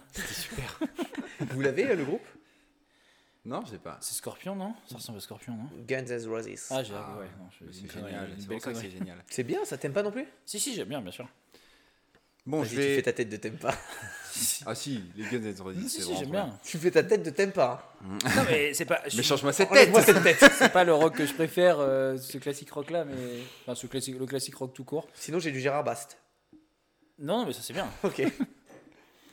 Bon, alors moi, je vais sortir un petit peu de ma zone de confort et je vais encore parler d'un médecin. et cette fois, ce sera le docteur Edmond Locard, qui est le père de la police scientifique. D'accord. Vous en avez déjà entendu parler? Non. Non, c'est un Français. Ah. Donc Edmond Locard est né le 13 décembre Je suis désolé, 1877. je te coupe. J'adore toujours ce moment de, de frisson où je me dis. On n'en a pas déjà parlé. c'est toujours ce petit frisson de. Est-ce qu'il a pas parlé 30 minutes? Pour qu'à la fin les auditeurs nous disent Mais putain, mais vous êtes vraiment con Vous en avez fait dans l'épisode Et 32. puis c'était pas du tout la même histoire. Vérifiez vos sources. Bande de blaireaux. Sachez qu'il n'y a aucune source qui est vérifiée, hein. tout est inventé. Donc, il est né le 13 décembre 1877. C'était un élève brillant. Il est bachelier à 17 ans, mention lettres et sciences, donc double, double baccalauréat. Ah. À cet âge-là, il parle déjà 11 langues. non, bah, attendez. Ah, donc, euh, Ah, vérifie tes sources, c'est impossible. Il n'y a pas- pas 11 langues. Pas toi charentais, pas toi basse. Il En parle fait, en verlan. Non, arrêtez, C'était un lycée de langues anciennes, donc il y a beaucoup de langues anciennes. et à mon Allez, avis, t'as tu compris dois la avoir Hébreu, fraude. latin. Voilà, t'as euh, compris. Que des langues éteintes. Personne ah, ne c'est- peut vérifier. un gars qui se la pète. Je le déteste déjà, ton gars. Et donc à 17 ans, quand tu as un double baccalauréat, tu te poses euh, les questions sur la suite. Qu'est-ce que tu vas faire, surtout lettres et sciences Et ben lui, il commence par le droit. Voilà. Mhm. Ça se passe bien, mais son père lui conseille de faire aussi de la médecine. Alors du coup, après, il fait de la médecine. Voilà. Il se lance là-dedans. Euh, il obtient son diplôme de docteur en médecine en 1902 et il devient l'assistant d'un professeur, le professeur Lacassagne, qui lui aussi est un pionnier de la médecine légale Mhm. en ce qui concerne la criminologie. Donc, je vous l'ai pas dit, mais là je le, je le dis, c'est un médecin de médecine légale. Le, Son tuteur. Ouais, et lui aussi. Voilà, il Ah, fait sa thèse là-dedans et il bosse là-dedans. Il devient assistant. D'où le droit, je sais pas, mais ça devait l'intéresser en tout cas. Euh, donc je vous ai dit notre, euh, non, je vous ai même pas dit d'ailleurs, oui. Euh, notre cher docteur Lockhart, c'est un fan. En fait, c'est un lecteur de Sherlock Holmes. C'est un fan de Conan Doyle. Ah, mais Et donc- je sais pourquoi je connais, c'est que tu en avais parlé brièvement. Ouais, Oh, elle va être parlé brièvement. cette histoire, ça va être la meilleure des trois, Ah. Arthur, on est trop nuls. Elle, elle est pas très longue. hein. Ouais, mais elle est trop bien. Et donc, euh, il lit beaucoup Sherlock Holmes et euh, dans son activité de médecine légale, euh, il se dit putain, c'est quand même vraiment hyper intéressant. Il faudrait que j'essaie de me l'appliquer. Donc, il lit son bouquin. Je vous lis un petit passage. euh, Voyez-vous, Watson, cet homme est blond, plutôt en bon point. Regardez cette petite tache blanche sur sa chemise. Il semblerait que c'est du sucre glace. Et d'ailleurs, cette tache est circulaire pour en correspondre à un donut. Cet homme est bronzé, ses mains sont blanches et parfaitement propres, en bon point. Ses ongles sont nickel, la pulpe des doigts un peu fripée. Pour moi, c'est une évidence, il travaille en piscine. C'est- Arthur. Et donc, il ne peut s'agir que d'Arthur d'Incredibilis. Alors Donc, là, à ce moment-là, il referme son livre et il se dit. Cette méthode, je dois l'appliquer, basée sur des arguments irréfutables que j'aurais dénichés grâce à mes connaissances médicales. En 1910, il a pour projet d'ouvrir un laboratoire de médecine légale dédié à la criminologie. Parce que la médecine légale, voilà, ça a d'autres branches que euh, la criminologie. Tu peux, euh, tu, tu- tu peux euh, enquêter sur des accidents, savoir pourquoi Mm. quelqu'un est mort. Et donc, il ouvre ce premier laboratoire à Lyon, qui sera officiellement le tout premier laboratoire de police scientifique. Au monde ou en France? Eh ben, je ne sais pas. Si je pense monde, c'est stylé. ben, ben, je pense que c'est dans le monde parce que j'ai euh, j'ai recherché de mon côté. En fait, euh, à aucun moment il est dit que c'est vraiment en France. Ok. premier. Euh, que, que, que- pardon, que c'est le premier français. Oui, parce que Voilà. du coup, là, ça, tu Oui, t'auto-contredisais. Non, non. Et il est installé dans les combles du palais de justice de Lyon. Ok. La même année, il résout avec son laboratoire le premier crime grâce à la dactyloscopie. Donc la dactyloscopie, c'est l'étude des empreintes digitales. Ça paraît peut-être con maintenant, mais à l'époque, c'était déjà une révolution. J'imagine. Ah ouais, tu m'étonnes. Alors on n'en est pas au point de d'identifier une personne avec euh, ton empreinte digitale, mais là, la première enquête, elle, cons- donc elle concerne pas un meurtre, hein, c'est quelque chose d'un petit peu plus simple, c'est des vols, un vol de cuillère en argent. Ouais. C'est grave. L'impardonnable méfait a lieu dans une grande maison bourgeoise lyonnaise. Tout naturellement, on accuse la bonne. Et c'est là qu'intervient Locard, qui prouve que tout cela est parfaitement impossible, car il relève des empreintes digitales sur les lieux du crime et constate que les empreintes, déjà, elles sont de petite taille et elles correspondent pas à des empreintes de doigts humains. Ah. Il n'y a pas les cercles que vous retrouvez là sur vos empreintes quand vous regardez, ou les espèces de triangles. là? Ah, moi, je les ai pu, je les ai mâchés pour pas me faire arrêter par la police. Mais en fait, c'est plutôt des lignes parallèles. Et ça, ça correspond pas du tout à un homme. C'est un Et il arrive à le prouver, c'est un macaque. Et donc là, la police euh, bah, écoute euh, Locard et s'oriente, euh, enfin, essaie de trouver un macaque qui aurait pu faire ça, tu vois. À Lyon. On est à Lyon, là C'est à côté de la Ah tête d'or. Ouais, Et donc, bah, le, ils, vont fini- ils vont finalement trouver le crimier, qui n'était autre qu'un mar- qui n'était autre qu'un marchand forain qui avait dressé son macaque à voler de l'argenterie. Oh Mais non, monsieur le salaud, forain. mais en même temps un peu intelligent quand même. Bravo, Donc, comme bravo. je disais, c'est peut-être, idiot, mais à l'époque, c'est c'est une petite révolution quand même. Il voulait pas se salir les mains. Parce que je pense qu'à l'époque, c'était plutôt à coup de, coup de pression pour la bonne. Bon, c'est toi, c'est toi, et Mm. puis elle finit par avouer, quoi. Même s'il n'y avait pas de preuves. Et donc, l'affaire est lancée. Entre 1910 et 1915, c'est sept affaires qui furent jugées selon les preuves fournies par le médecin. Donc, tu as vraiment des preuves scientifiques de médecine légale, donc ça c'est cool. Grâce aux empreintes notamment, ou encore l'assassin d'un homme poignardé à la campagne qui fut trahi par des graines de pissenlit. Qu'ils ont réussi à retrouver. Bah oui, à la fois sur le corps. J'ai pas de détails là-dessus, mais voilà. Et après, on peut citer l'affaire incroyable de Coco la chérie. Et oui, c'était son surnom, qui était une prostituée. Elle avait été assassinée de plusieurs coups de couteau et le... il y avait un coupable évident, c'était un ivrogne qui avait été aperçu rôdant avec la prostituée aux alentours de minuit, le jour du meurtre. Mhm. Mais grâce à l'analyse scientifique des poux présents sur la tête de Coco la chérie, À la belle époque. C'est terrible cette époque. On va, on va regarder ses poux et comparer aux nôtres. Exactement. Donc c'était des poux de tête qu'elle avait, vu que c'était sur la tête. Et euh, ils ont analysé ceux présents sur l'ivrogne, et c'était des poux de corps, c'était pas du tout les mêmes poux. Et donc s'il y avait vraiment eu contact au point d'assassiner avec des coups de couteau et probablement euh, des euh, rapports sexuels, Incroyable. vu que c'était une prostituée, il y aurait eu échange de poux. Or, il n'y avait aucun Eh oui. pouls de corps sur Coco la chérie et aucun pouls de tête sur l'ivrogne, ce qui a permis de l'innocenter complètement. Et heureusement, parce que finalement, ils ont continué les recherches et peu de temps après, ils ont trouvé le vrai coupable qui a été arrêté. Et lui possédait ces mêmes poux. Et ça a permis Mais aussi. c'est euh, génial. comme Alors, je élément savais pas de qu'il y avait des poux de tête et des poux de corps. Bah, les morpions, Ouais. ça doit être une sorte de poux de corps, les morpions. Ouais, mais pas que. C'est des poux de bite, ça. C'est des poux de corps aussi. Voilà, c'est ça que j'aime, putain, Arthur, c'est ça que j'aime bien. Voilà, lâche-toi, bois des bières. Voilà pour la petite histoire. Donc après, euh, forcément, il y a eu plein d'enquêtes euh, qui, euh, qui ont pu euh, être résolues grâce à ces éléments de médecine légale euh, en constituant des preuves. Mais ce qui est très rigolo et très intéressant, c'est qu'en 1925, il y a Conan Doyle qui visite le laboratoire de Lockhart. Ah, Conan Doyle, c'était euh, l'écrivain. Ouais, Sherlock Holmes. de Sherlock Holmes. Et qui s'émerveille de tous les appareils qui ont été inventés pour analyser les traces euh, laissées par les criminels. Et à ce moment-là, bah, il est dans le laboratoire et il tombe sur la photo d'un criminel arrêté par Lockhart, justement. Conan Doyle reconnaît le visage du criminel et il dit Mais c'est Jules, c'est mon ancien chauffeur. Et, euh, Ça, c'est incroyable. et Lockhart, il dit euh, bah, Non, c'est pas possible, c'est un, c'est un anarchiste euh, français euh, qui a été, qui a été arrêté, c'est un criminel. Ah, c'est incroyable.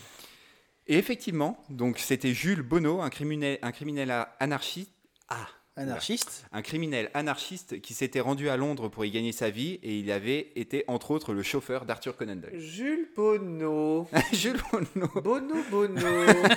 Bono comme le bonobo Le singe Ou Bono Private Joke. Hmm, les. Bono, c'est le nom de ma belle famille. Hmm.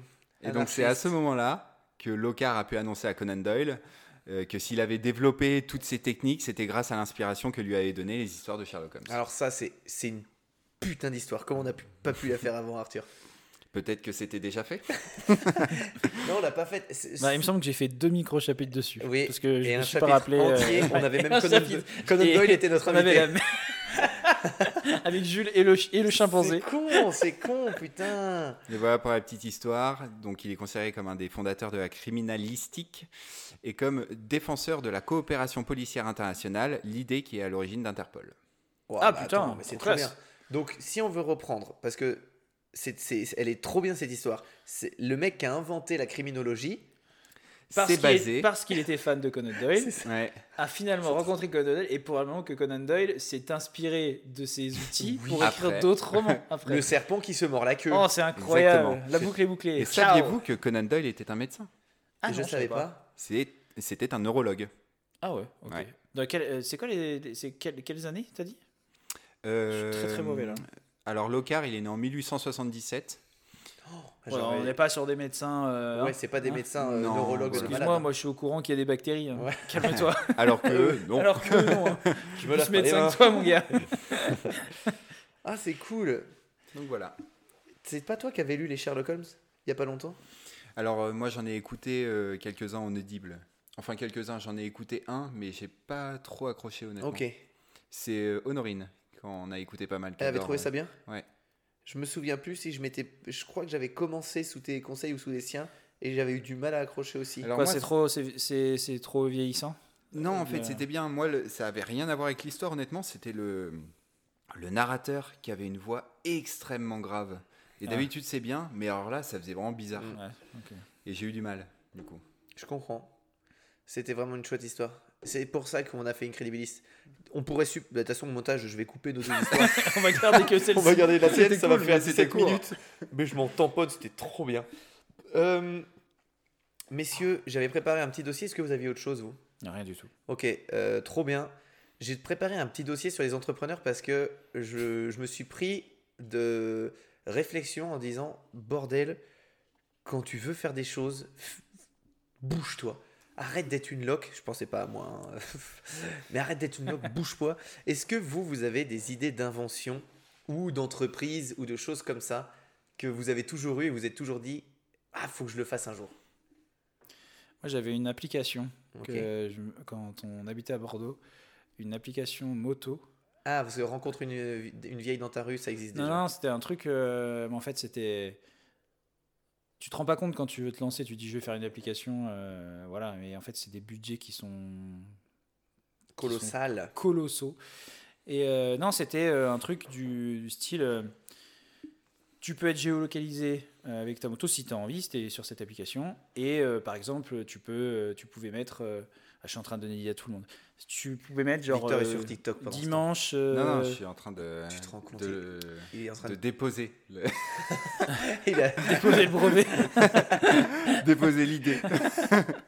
Et genre, tu pouvais par exemple mettre euh, sur cette application, enfin, tu pourrais mettre sur cette application, euh, dimanche, euh, je pars de euh, Lyon, euh, parc de la Tête d'Or, pour une balade de deux heures en direction de là, où tu, peux carrément, pou- tu pouvais carrément mettre ton, euh, ton itinéraire. Et puis, euh, par exemple, un petit descriptif de ta moto. Descriptif de ta moto. Moi, dans l'idée, euh, j'ai une, enfin, une vieille moto. On a, tout, on a tous eu un peu des vieilles motos. Et l'idée, c'était de rajouter une petite photo, une petite description. Et ça permettait de, de- de- aux gens passionnés de se rencontrer. Et puis, Mm. pourquoi pas euh, rajouter euh, bah, euh, dimanche midi, euh, on est trois, euh, telle, telle moto, on va boire un café à, à ce bar-là. Euh, rejoignez-nous si vous voulez. Enfin, genre de truc, quoi. C'était un peu une idée, une, une petite sorte de, une sorte d'application communautaire sur le partage de la moto et le fait de, de, de, se retrouver pour, euh, pour se balader, parce que finalement, es souvent, euh, tu peux souvent partir seul et dire, oh, c'était cool, mais ça aurait été plus cool avec des copains. Très bonne idée. Mais on part sur des trucs qui sont. Euh, T'as plus de 100 000 boules, quoi. Ah, ça fait des boules. Ça- non mais pour dire que quand j'étais euh, quand- à cette époque-là, je déjà euh, Tu déjà- étais pauvre à l'époque, tu veux 1000 dire? Déjà 1000 boules. Alors imagine 100 000 boules. Waouh. Je sais même pas ce que ça représente. Non, mais voilà. Et en fait, c'est toujours une idée que je trouve euh, dingue et euh, j'espère qu'un jour quelqu'un la fera, mais euh, financièrement, c'est juste, euh, Hmm. c'est juste euh, hors de portée. Mais lance-toi, gamin. Lance-toi. Bah non, je peux pas me lancer sans argent. Lance, arrête. Ouais, Il y a bien un financeur qui nous écoute. Bien sûr. Victor. Alors moi, j'ai pas d'idée intelligente, donc euh, je vais dire euh, des toilettes banquettes pour quand tu es très proche avec tes potes, bah, tu peux aller à la toilette ensemble sous forme d'un banc, tu vois. C'est vrai qu'on est très proches comme pour des copains. Ça serait génial. Ça serait génial. J'adorerais qu'on puisse regarder un épisode, un épisode de My Hero Academia en même temps qu'on fait popo. Ah, My Hero Academia, ce serait My Hero Academia mais avec des, des noix de macadamia. Oh, ça serait incroyable. Waouh, bah, on a perdu Donc, Arthur. Aéro Macadamia. Prends-toi un shot de ginger. eh ben, c'est une bonne idée. Et franchement, ça passe sur euh, Ulule ou euh, truc comme ça. Je finance. Je finance. Ma ça chez moi. ma femme va être ravie. C'est la banquette à copain, t'as pas le droit de t'asseoir. Ah non, t'es encore en toilette. Bah viens, il y a de la place. Euh, Les toilettes solo seront dans le grenier. Ah, c'est trop bien. Moi, j'ai une idée que ça fait, ça m'a fait rire parce que bah, justement, c'est dans le Floodcast à un moment, il, il parle de, de Macron, de Mélenchon, des hologrammes, et ça me. Oh, c'était terrible. Pourquoi t'as fait ça J'avais envie de mettre le jingle. Je voulais mettre tout à l'heure, le jingle Sega, j'ai oublié. T'es une mauvaise personne. que J'espère jamais. que sur la route, tu vas te prendre un arbre tout à l'heure. Pas très sympa. Non, bien sûr que non. Je, je- j'enlève tout ce que j'ai dit au montage. Euh, Faux. Du coup, ça peut pas t'arriver. Euh, il y a quelques temps, je crois que je vous l'avais dit, genre il y a trois ans, j'avais pris, quand on avait acheté les micros pour Incredibilis, j'avais été interviewer mes grands-mères et mes grands-parents en fait. Et euh, grâce à Dieu, ils sont toujours pas morts. Mais je les ai interviewés pour je leur, dis, je leur ai dit pendant, je sais pas, un après-midi, on avait pris le micro ensemble. Et je me souviens que ma grand-mère de Paray-le-Monial, que tu as déjà vu, Et que tu avais déjà vu aussi, euh, Arthur? Bah, je sais pas, elle était là à ton mariage ou pas? Non, malheureusement, elle n'était pas, pas en forme. Et du coup, on avait fait un trajet de, je sais plus, 6 heures de route. Et pendant les 6 heures de route, on avait calé le micro accroché sur le tableau de bord. Et il y avait ma grand-mère. Et pendant, pendant 6 heures de route, on avait discuté. Mais j'ai tout enregistré. Et du coup, c'est pour ça que je vous demandais toujours le chargeur de Mac, euh, l'ancien. C'était sur mon ancien Mac et que j'avais tous ces enregistrements. Et je leur ai demandé de me raconter leur vie à mes grands-parents. Donc vraiment, ils m'ont raconté. euh, moi, j'ai une grand-mère qui a Alzheimer. Et du coup, c'est de pire en pire. Mais il y a trois ans, elle parlait encore bien, elle, exp- elle s'exprimait bien sur son passé et tout. Et c'était chouette d'avoir tout ça. Et je me disais, si j'avais les moyens ou la technologie, je referais pareil, mais en les filmant. Pas pour avoir une vidéo, mais pour avoir un jour, je pense que ça doit être possible avec la technologie aujourd'hui, mais genre des caméras euh, 3D, et pour avoir une sorte d'hologramme où tu les poses où tu veux dans ton salon, et tu les vois parler avec toi, enfin pas, tu les vois te raconter quelque chose. Donc c'est c'est différent d'un film. Je voyais bien le côté hologramme où tu peux te mettre derrière eux, tu peux te mettre à côté, et ils te racontent cette histoire. Et je me disais, mais ça serait trop cool de, dans, dans 50 ans, moi quand, quand mon enfant il sera né, ou il sera déjà vieux dans 50 ans, mais de dire, de dire regarde, ça c'est les photos de... 50 ans. Pourquoi j'ai 50 ans sera né. Mais quand vous serez plus là, le temps de gestation. et moi, c'est un bébé éléphant, hein. c'est monstrueux. T'as vu ma femme?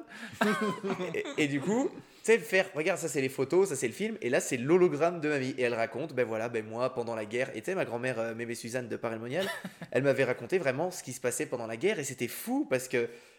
Elle, vivait ça. Ben nous, ben, à chaque fois qu'il y avait l'alarme, on sautait dans le fossé. On avait un fossé pour nous, on se mettait tout le temps.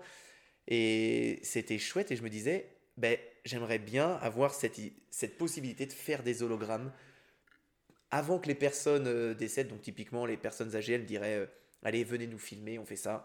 On passe une après-midi avec eux, moi je les, je les interview. Et après, je donne aux enfants une, euh, une clé USB. Et ben voilà, là vous avez l'hologramme de votre grand-mère, de votre grand-parent. Mais ça implique que tous les gens qui font ça ou qui offrent ça en cadeau, par exemple, ou qui se l'offrent pour eux pour plus tard, aient un système holographique. Alors moi je voyais le truc, euh, genre c'est Marvel quoi. Ils jettent une petite capsule par terre et je développe Star ça. Wars, Je développe ça. Donc s'il y a des... euh, ce n'est pas possible. Ce projet est déposé, hein, vous pourrez pas me le voler. Si il y a quelqu'un qui veut m'aider à financer ça, euh, faites. Tu sais ce qui serait beaucoup plus simple? C'est dans le métaverse, du coup. C'est vrai. Mm. C'est vrai, c'est pas bête. Eh ben, Bah, Je dans- le dépose dessus. on va. il m'a volé, C'est une bataille de dépose. il m'a volé mon projet. Euh, mais dans le métavers, ça serait peut-être pas la vraie image, mais si, on pourrait peut-être faire un ça. métaverse, Ouais. c'est tellement surcoté, je comprends pas l'intérêt. Bah, c'est comme les. C'est hein. trop tôt. C'est- c'est- Ouais, je pense pense- que c'est trop tôt. Moi, le métavers, c'est, euh, je suis certain que c'est l'avenir de tout. Hein. À mon avis, les premiers jeux vidéo qui sont sortis, il devait y en avoir beaucoup. Ils devaient dire bon, c'est rigolo, mais c'est surcoté. Mais non, mais je sais pas, le métaverse, il y a déjà eu des, des, des jeux comme ça. Comment ça s'appelait euh, hmm, Merde. Euh, Ouais, toujours pas. Non, mais tu sais, euh, c'est jeu où, euh, où tu, tu te créais ton avatar et puis euh, en fait tu te baladais, euh, pas de monde en monde, mais euh, sur, dans le monde Ouais. et tu discutais avec les gens, tu pouvais faire des Ah mais oui, mais il y, a- y ça, c'est c'est assez euh, malaisant parce que tu peux vraiment avoir tous les persos du monde. Ouais, mais c'était une sorte de métaverse avant l'heure. hein. Ouais, ouais. Mais c'est clair. Donc aujourd'hui, je vais vous parler des jeunes, pas plus cons que vous et moi. hein, euh, bon, peut-être un poil plus malin, d'accord, mais beaucoup moins beau, ça c'est sûr. Plus audacieux certainement, qui, comme nous avec Incredibilis, ont presque fait, ont fait seuls des trucs de grands. Donc, je vais vous parler, pour commencer, de Jessica Ma. On va l'appeler la Mozart du code.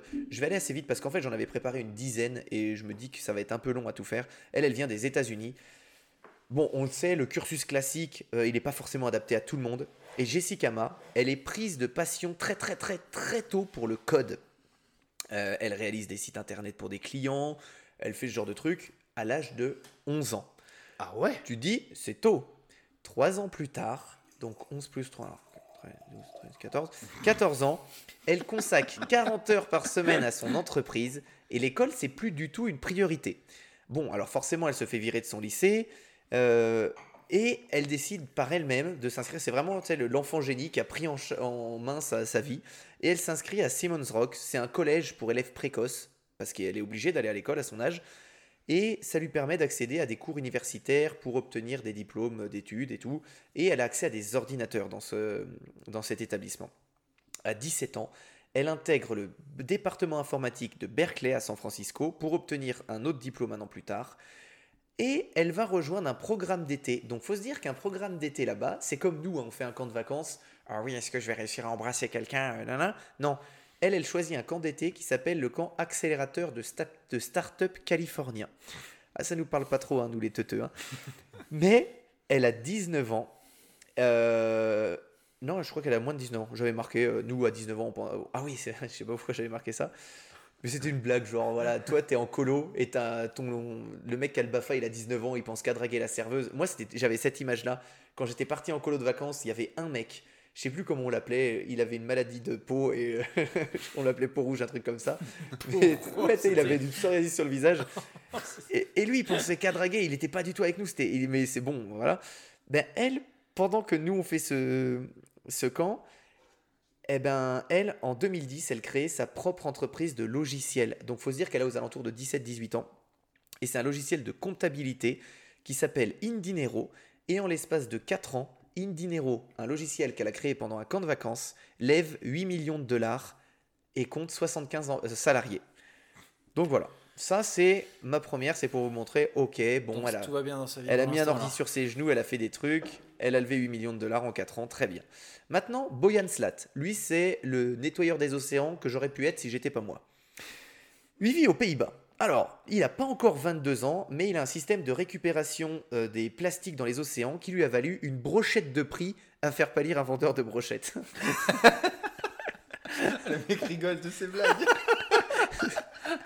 En vrai, trop bien.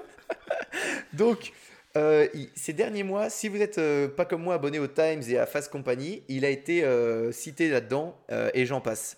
Bonjour à tous les gens. Je crois qu'on en a entendu parler pas mal de lui, non?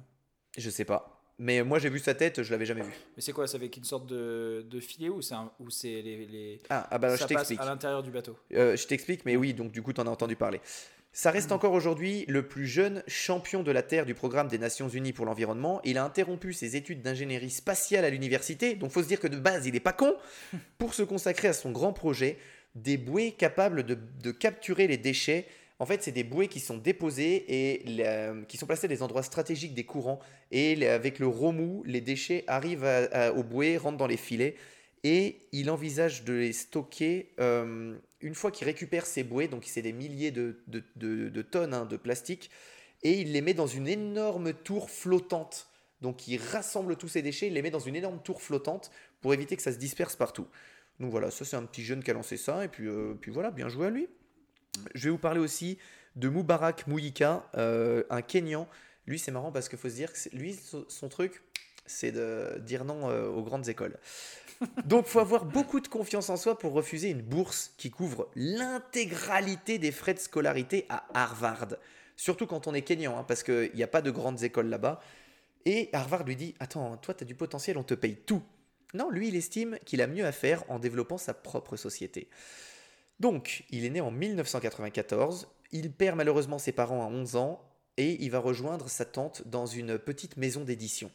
Et très vite, il va se rendre compte que ben, sa tante, elle a un petit site internet, mais c'est de la daube. La personne qui s'occupe de son site, c'est tout pourri. Et lui, à 11 ans, ben, il va apprendre à coder des sites internet. Donc un petit peu comme notre toute première. Et ça va être un vrai succès. Il code des sites de fou, il fait des sites qui sont dynamiques. Et il va lancer, à 11 ans, sa startup euh, qu'il appelle Hype Century Technology. Et il va recevoir un prix en 2012, euh, de distinguer des jeunes entrepreneurs.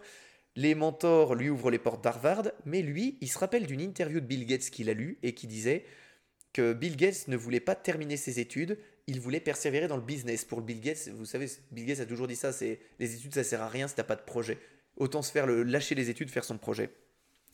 Donc il vend les parts de son entreprise Hype Century Technology et avec l'argent, il va fonder Zagas. C'est une plateforme qui propose aux entreprises toute une série d'applications à télécharger et le mec pèse des millions. Donc euh, bon, arrête maintenant, c'est chiant. Je vous en raconte deux autres sur les disques que j'ai choisis. Je- euh, Elizabeth Holmes, forcément vous en avez entendu parler parce que ça a été une grande star et elle a été décriée. Elle, c'est une fille qui a abandonné Stanford à 19 ans pour lancer Theranos. On en avait parlé tous les deux. C'est euh, genre euh, le Uber de la santé. En fait, elle a, invent- elle a réinventé les tests de laboratoire via des examens plus rapides et meilleurs marchés, faits avec une goutte de sang. Donc en gros, une goutte de sang dans sa Pas besoin machine. de prise de sang. Voilà, ça, ça me faisait, ça calculait un spectre de choses bien plus costaud qu'avant.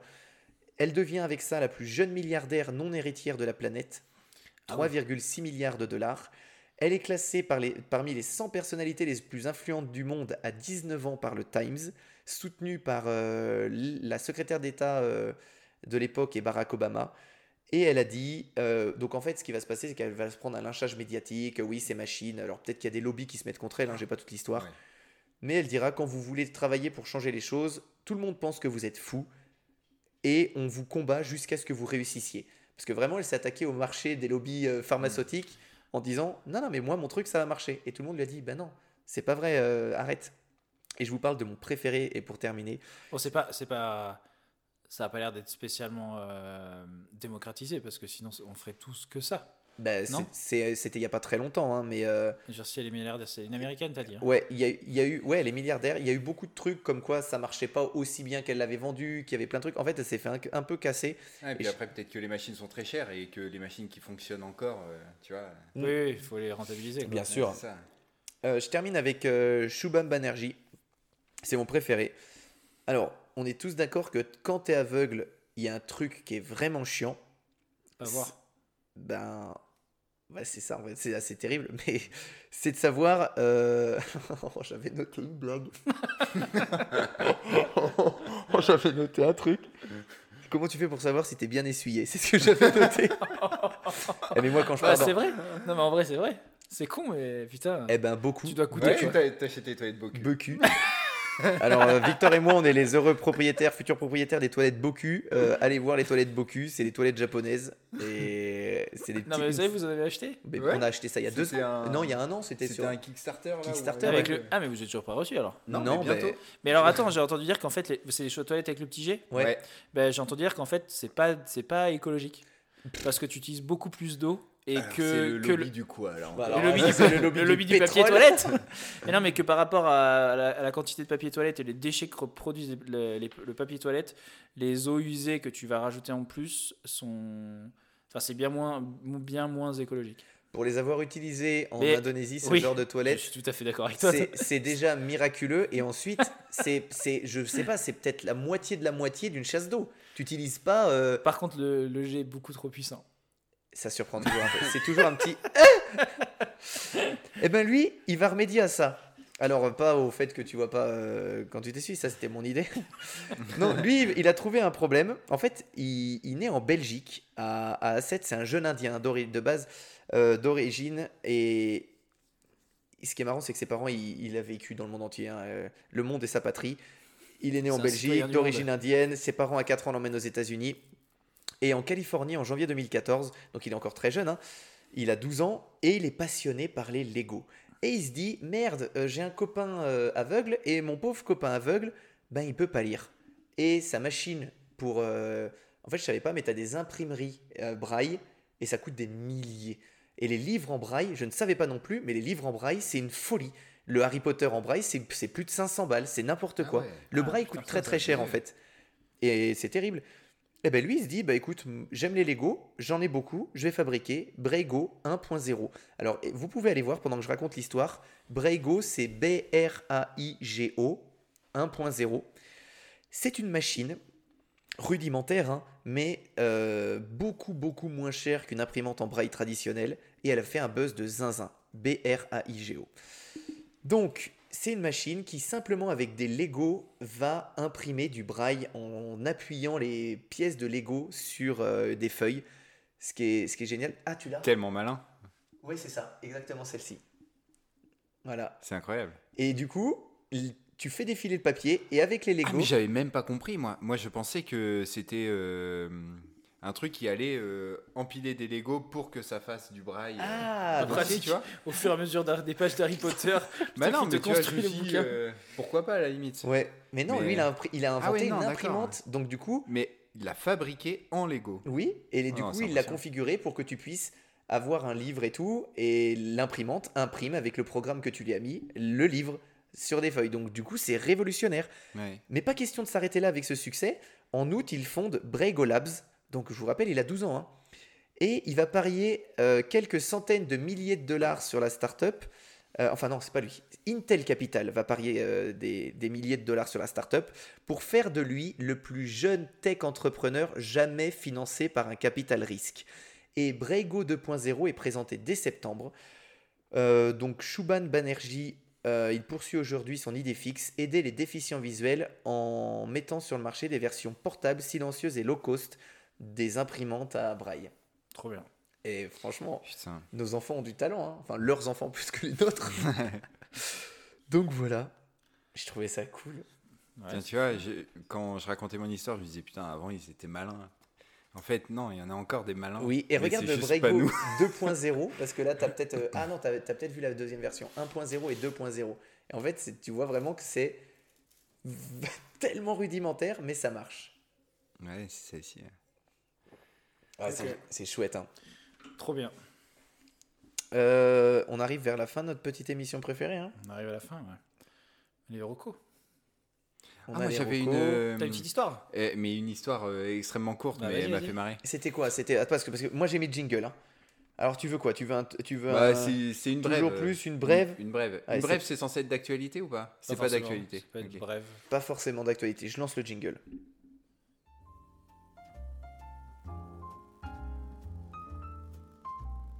La brève du jour.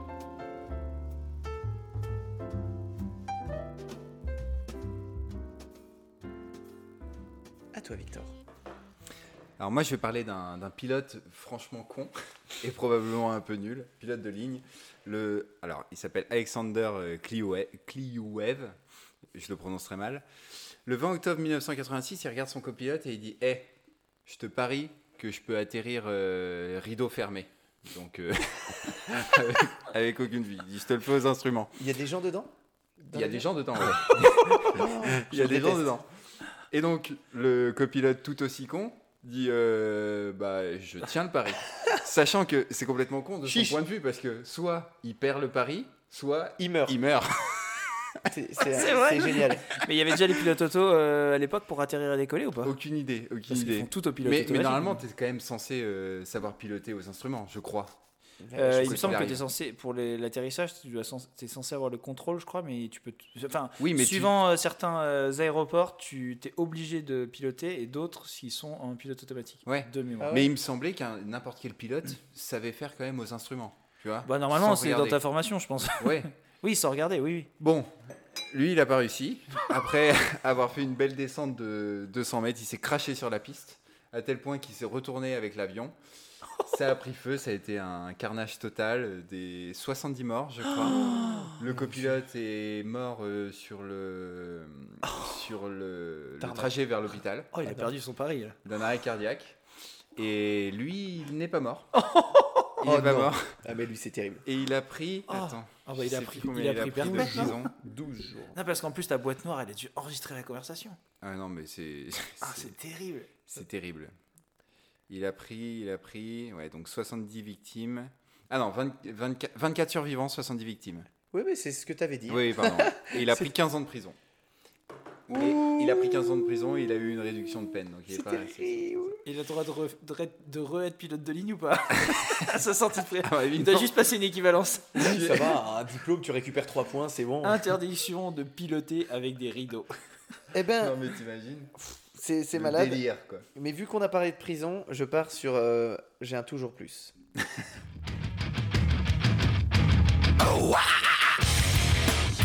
Ah non Ah ça c'est trop. Mais non Mais toujours plus. Toujours plus. Ce jingle. On l'écoute pas assez ce Il est bien. éclaté. On l'écoute pas assez. Ce jingle, il est éclaté. je me souviens très bien quand je l'avais fait. Ah, Ah. t'étais content de toi? Et j'étais tellement fier. Moi, j'adore faire les jingles, j'adore ça.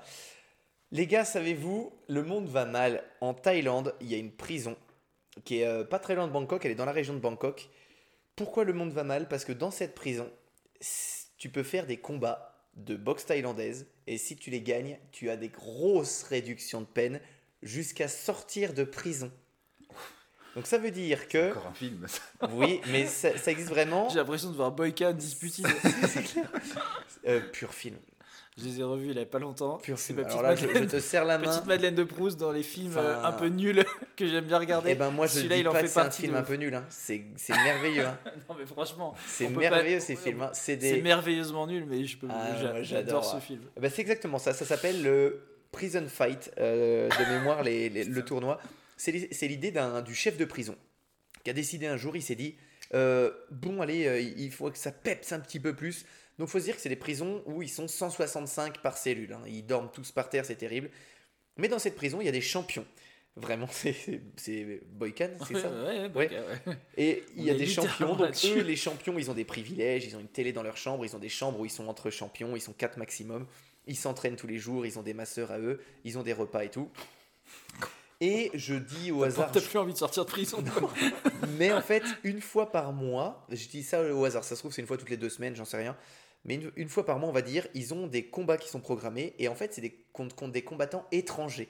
Donc, tu as des combattants, la dernière fois que j'ai vu ça sur, euh, sur YouTube, tu avais un Iranien, un Français, un Américain, et c'est des combattants qui viennent pour... euh, mais en fait, les, les combattants euh, box c'est un peu des zinzins. hein. Ils viennent se taper contre des mecs qui veulent vraiment gagner. Parce que s'ils gagnent, ils sortent de prison. Donc, euh, genre, le Français, il y va, le Français, je crois qu'il perd. Mais il y a, il y a quoi comme euh, intérêt pour l'étranger? Il y a un prize money Là, ou- non, bah, il gagne 200 balles, mais c'est juste la fame. Mais la box style, c'est particulier. hein. Dans les plus gros combats de box style, euh, même les très grands combattants, c'est deux- tu gagnes 2000 par combat. C'est pas du tout la boxe avec des millions. hein. Et en fait, il y a, y a cette culture où tu vas et c'est juste pour te taper avec un mec. Personne sait que tu vas, tu vas et puis voilà, tu le fais. Donc c'est assez marrant. Et euh, si tu fais, si tu gagnes ton combat, tu peux avoir des grosses remises de peine. Donc en moyenne, tu as une remise de peine, c'est genre à chaque combat, tu- si tu as une peine de 10 ans, tu peux t'enlever jusqu'à 2 ans. Ça représente 5 jours par mois. C'est ce qui est colossal. Tu- un combat gagné, tu Ah, t'enlèves tu- 5 jours par mois tu peux aller jusqu'à deux ans max. Non, de réduction par de peine. combat. Ah, par Tu combat, deux t'enlèves par combat 5 jours par mois de ta peine. Si tu as une peine, une peine de 10 ans, tu mets ça, euh, tu mets ça en mois, ben, tu t'enlèves un équivalent de 5 jours Ah par ouais, mois. Donc en fait, les mecs, ils s'entraînent, ils se tabassent pour gagner. Et justement, ce qui est marrant dans la vidéo YouTube, c'est que t'en as un qui sort de prison après ce combat. Il fait, bah, je veux absolument ga- gagner, il me reste, euh, je sais pas, quelques mois euh, à purger. Si je gagne, je sors demain. et du coup, les flics dans la région, ils disent, c'est une catastrophe. Les délinquants, ils font, de, ils font de la délinquance et ils s'entraînent au combat en sachant que quand ils vont aller dans la prison, ils vont pouvoir sortir très vite. Ah. C'est malade. Et la. et la- la- la- C'est le directeur de prison qui décide. Non mais, ah, non, mais d'accord, mais directeur de prison, mais le, La le loi gouvernement, il dit quoi en Thaïlande? Bon, je sais pas. J'ai jamais été en Thaïlande, mais je pense qu'ils Mais sont assez cool littéralement, c'est littéralement un film. hein. Donc si vous voulez vous renseigner, C'est littéralement un Re- film. Regardez, la ça s'appelle euh. Prison Fight et c'est assez impressionnant de voir les combattants qui jouent leur vie pour le coup. C'est sorti en quelle année? Ben non, mais c'était ouais, c'est universal. mais genre dans, dans le lot, t'as un, un tueur, t'as un violeur, t'as Ah, ouais, Ah ouais, nickel, non mais t'as un mec qui a fait une tentative de meurtre et celui qui sort de prison, c'est le violeur. non celui qui sort de prison, je crois que c'est le c'est le tueur ou le dealer de drogue. Et c'est assez marrant. Voilà. en vrai. Ça me fait penser que j'ai tombé sur un, un reportage euh, sur Georges Saint-Pierre. Ah mais Georges Saint-Pierre, c'est dans mon cœur, c'est pour moi le meilleur combattant de tous les temps, mais il combat plus. Il combat plus et il expliquait qu'il a, il a, il a toujours détesté combattre. Qu'à partir du moment où en fait il était sur le ring, il était, euh, il le montrait pas évidemment parce qu'il avait son personnage, Canadien Georges Saint-Pierre. détestait ça, il détestait se battre et euh, il était, euh, il avait la boule au ventre à chaque fois qu'il montait sur un ring. Genre ça, a- pour lui ça a été les, entre guillemets sur le terrain, sur le, le- le ring, les pires, les pires moments de sa vie. Ouais. quoi. Incroyable quand même. Et pourtant, C'est c'est le combattant le plus respectueux du monde. Ouais. C'était un mec euh, qui, ben, ultra respectueux. Bravo, euh, j'ai hâte de combattre avec toi. euh, L'anti-trash talk. Le mec le plus gentil du monde. Et incroyable, incroyable, Georges Saint-Pierre. Un exemple pour nous tous. Euh, je vous raconte un petit truc. J'étais en Angleterre il y a pas longtemps. J'ai des potes qui m'ont payé un voyage, merci à eux. Et, et en fait, j'ai découvert dans un tourbus que il y avait une expression que qu'on emploie tous, un dernier verre pour la route, mais je, on savait pas d'où ça venait. Est-ce que vous avez une idée? Une pub pour de l'alcool. Ah ouais? Ouais. Alors c'est pas ça, mais euh, t'as peut-être une autre version. Ah, c'est un petit coup pour un, un dernier coup pour la route. Oui, c'est ça. Peut-être t'as dit un dernier verre ou pas? Alors c'est un dernier pour la route. Oui, un dernier pour la route. Eh ben, Et c'était une pub pour de l'alcool, ça. alors de base, c'est un, c'était en Angleterre parce que en Angleterre, dans les rues de Londres, tu as un endroit où tu as un pavé qui est différent. et c'était un, tu vois vraiment t'as la, la forme où c'était une guillotine. Et c'était une guillotine de rue. Donc c'était genre le spectacle du, du- du dimanche. Les gens se mettaient dans cette rue et venaient voir les gens se faire guillotiner. Et la prison, c'était un simple bâtiment. Et à la, à la sortie de la prison, avant de se faire guillotiner, les mecs buvaient des shooters d'alcool. Et en fait, la route, quand tu allais sur la route, c'était que tu te faisais guillotiner. Et le mec, le bourreau, leur disait Tiens, prends-en un dernier pour la route. Donc ils buvaient leur shooter et euh, juste après, ils allaient se faire guillotiner. Ok. Voilà. Eh bien. Et je crois que c'est devenu une pub. C'est possible. Hein Un dernier pour la route. Un dernier pour la. Oula, je suis en train de voir ton historique, c'est pas Jojo. Ah, mais quand je tape P, euh, c'est foutu. Euh, j'ai trouvé ça. Ok. Bah non, j'ai pas trouvé. Ah si, si Avec- un verre de vin. Un dernier Bon, en tout cas, c'était euh, c'était pour dire que c'était une époque où bah, t'avais complètement le droit de t'alcooliser au volant, en fait. Ah ouais? Ouais. Ah bah attends, C'était pas du où- tout encore interdit. Tu parles d'une pub où ça disait Allez, c'est bon, tu peux Ouais. boire un petit dernier. Un dernier pour Ouais, la route. Un dernier pour la route. Ah, Et la belle époque. Et l'époque de nos parents qui nous fassent Ouais. pas de réflexion. hein. C'est clair. S'il vous plaît. Moi, J'ai un petit, euh, le, le saviez-vous, euh, marrant. euh, Allez, vas-y. Hein. Le salut. Vous le savez, Hagrid. Vous le savez, nous savons, c'est d'accord, j'y sais, j'y pensais. Oh, Vous savez, les, les Occidentaux sont appréciés partout à condition qu'ils y mettent un peu du leur. Alors, le saviez-vous que la toute première photo prise par l'équipe de Neil Armstrong quand ils sont arrivés sur la Lune était une photo d'un sac poubelle sur la Lune qui contenait leurs excréments? Donc, la première photo prise, c'est le caca lunaire. Mais c'est chouette. C'est une photo historique et c'est juste une photo de caca. Il était- Exactement, il est- voilà. Il était très froid, ou très froid ou très chaud du coup Il était au soleil, donc très chaud. Très chaud. Oh, ça devait pas sentir bon. Heureusement Oui. que c'est. Ouais. Ouais, dans l'espace. Heureusement que c'est c'est du vide. Il est fort. Euh, Voilà, feuille jeudi, sinon j'allais l'oublier et ce serait dommage de passer à De côté. passer à côté d'un truc comme ça. Très intéressant. Très très bien. Moi j'en ai un petit, le saviez-vous? En fait, quand vous allez en Grèce, je je peux pas vous dire précisément le, le- point GPS précis, mais il y a un caillou qui est connu hein, apparemment. Et sur ce caillou, il y a marqué euh, en grec ancien Bibon, fils de Fola, m'a soulevé au-dessus de la tête à une main. Et ce qui est rigolo, c'est que c'est une pierre qui fait 143 kg,5 Et personne connaît ce Bibon, il est sur aucun texte, mais il est marqué sur cette pierre, donc ça, est- ça a été suffisamment gravé pour que ce soit important. Et ce qui est rigolo, c'est que le record actuel pour soulever une masse à une main, c'est 143 kg. Donc ça veut dire que c'est complètement plausible qu'un mec. Alors c'était, ah, je vous ai pas dit l'époque, c'était au 11e siècle avant Jésus-Christ. Mais c'est possible de dater la pierre, euh, enfin l'écriture, Ben, la, la gravure sur la pierre. Visiblement, visiblement, ça a été daté à 11 siècles avant Jésus-Christ. Et du coup, tu te dis, bah, il y a, il y a- il y a autant de temps que ça, il y a un mec qui avait un record du monde Moi, je me équivalent. demande comment ils ont fait pour la peser cette pierre aussi. Mais en fait, non, tu savais, ils savaient pas qu'elles étaient à Ah oui, 143 pardon, kilos. ouais, ok. C'est que cette pierre, elle a été analysée et elle a été analysée à 143,5 et le record du monde actuel, il est à 143. Donc techniquement, si c'est vrai, mais bon, on peut croire les anciens, si c'est vrai, eh ben, il a le record du monde de 500 grammes près. Ce que je trouve hyper chouette. Sans se charger. Ouais, oui, sans la préparation Ah, le jus de chèvre à l'époque, c'était peut-être autre chose aussi. hein. Putain, c'est dingue. Mm. Bon. Est-ce que vous aviez des petits trocos, des petites choses comme ça? Ah, moi j'ai une reco de ouf. Ah ouais? Je, je regarde, j'ai commencé une série qui s'appelle, euh, j'ai commencé une série qui s'appelle The Beer. C'est sur Disney+. Allez, on aime la cuisine ici. C'est sur Disney+. c'est euh, l'histoire d'un type, un, le plus grand chef américain, qui euh, reprend euh, en fait le petit, le petit resto euh, new-yorkais de son frère décédé, qui s'est suicidé. Un petit boui-boui. Ouais. Ça, c'est Arthur Bah, qui, pardon, j'éternue. qui meurt. Oh là là. Oh là là. Ouais, cocasse celui-là. Ah, bah, moi j'éternue toujours plus de fois. C'est, je suis, je suis dans le partage. polyglotte. Et, et du coup, on le suit dans ce petit resto. Donc là, j'ai regardé avec les deux premiers épisodes. Tu sais pas pourquoi vraiment il est, là. On sait juste que son frère lui a légué le resto. Alors que finalement, il a jamais travaillé dedans. Il a son meilleur ami, euh, le meilleur ami de son frère mort, euh, qui lui bossait dans ce restaurant. Donc lui, il comprend pas pourquoi il n'a pas hérité de ce restaurant. Et bref, c'est un petit boui-boui. Et lui, il va en faire un truc incroyable. Donc pas du gastro, mais faire, vous savez, ces petits euh, restos new-yorkais où que tu peux retrouver dans les magazines euh, de bouffe, genre euh, là, manges euh, tu bouffes un sandwich incroyable. Mm. Et euh, c'est trop bien. Je sais pas comment expliquer, les, les images sont trop bien. La musique est trop bien, l'ambiance est trop bien, il y a une espèce de rythme qui te. Les images, elles sont très ternes. C'est assez bizarre. Non, c'est trop bien. Mais ça fait très. euh, Petit côté euh, new-yorkais underground, euh, justement, ces petits restos qui payent pas de mine. euh. Et élu meilleure série de l'année. hein. Ah ouais? Ouais, élu Ah, meilleure série de l'année. Donc, ouais, j'en suis qu'au deuxième épisode. Et puis, non, et puis même l'acteur qui joue le chef, il a vraiment une gueule en plus, je trouve. Mm, il, il est vraiment, il est vraiment bien. C'est- Euh, voilà, donc je vous le conseille vraiment putain de série. Ok, super. Enfin, en tout cas, les deux premiers épisodes sont trop bien. Moi, j'ai une chaîne YouTube qu'on regarde depuis maintenant, pff, ça fait longtemps. C'est Farine de blé.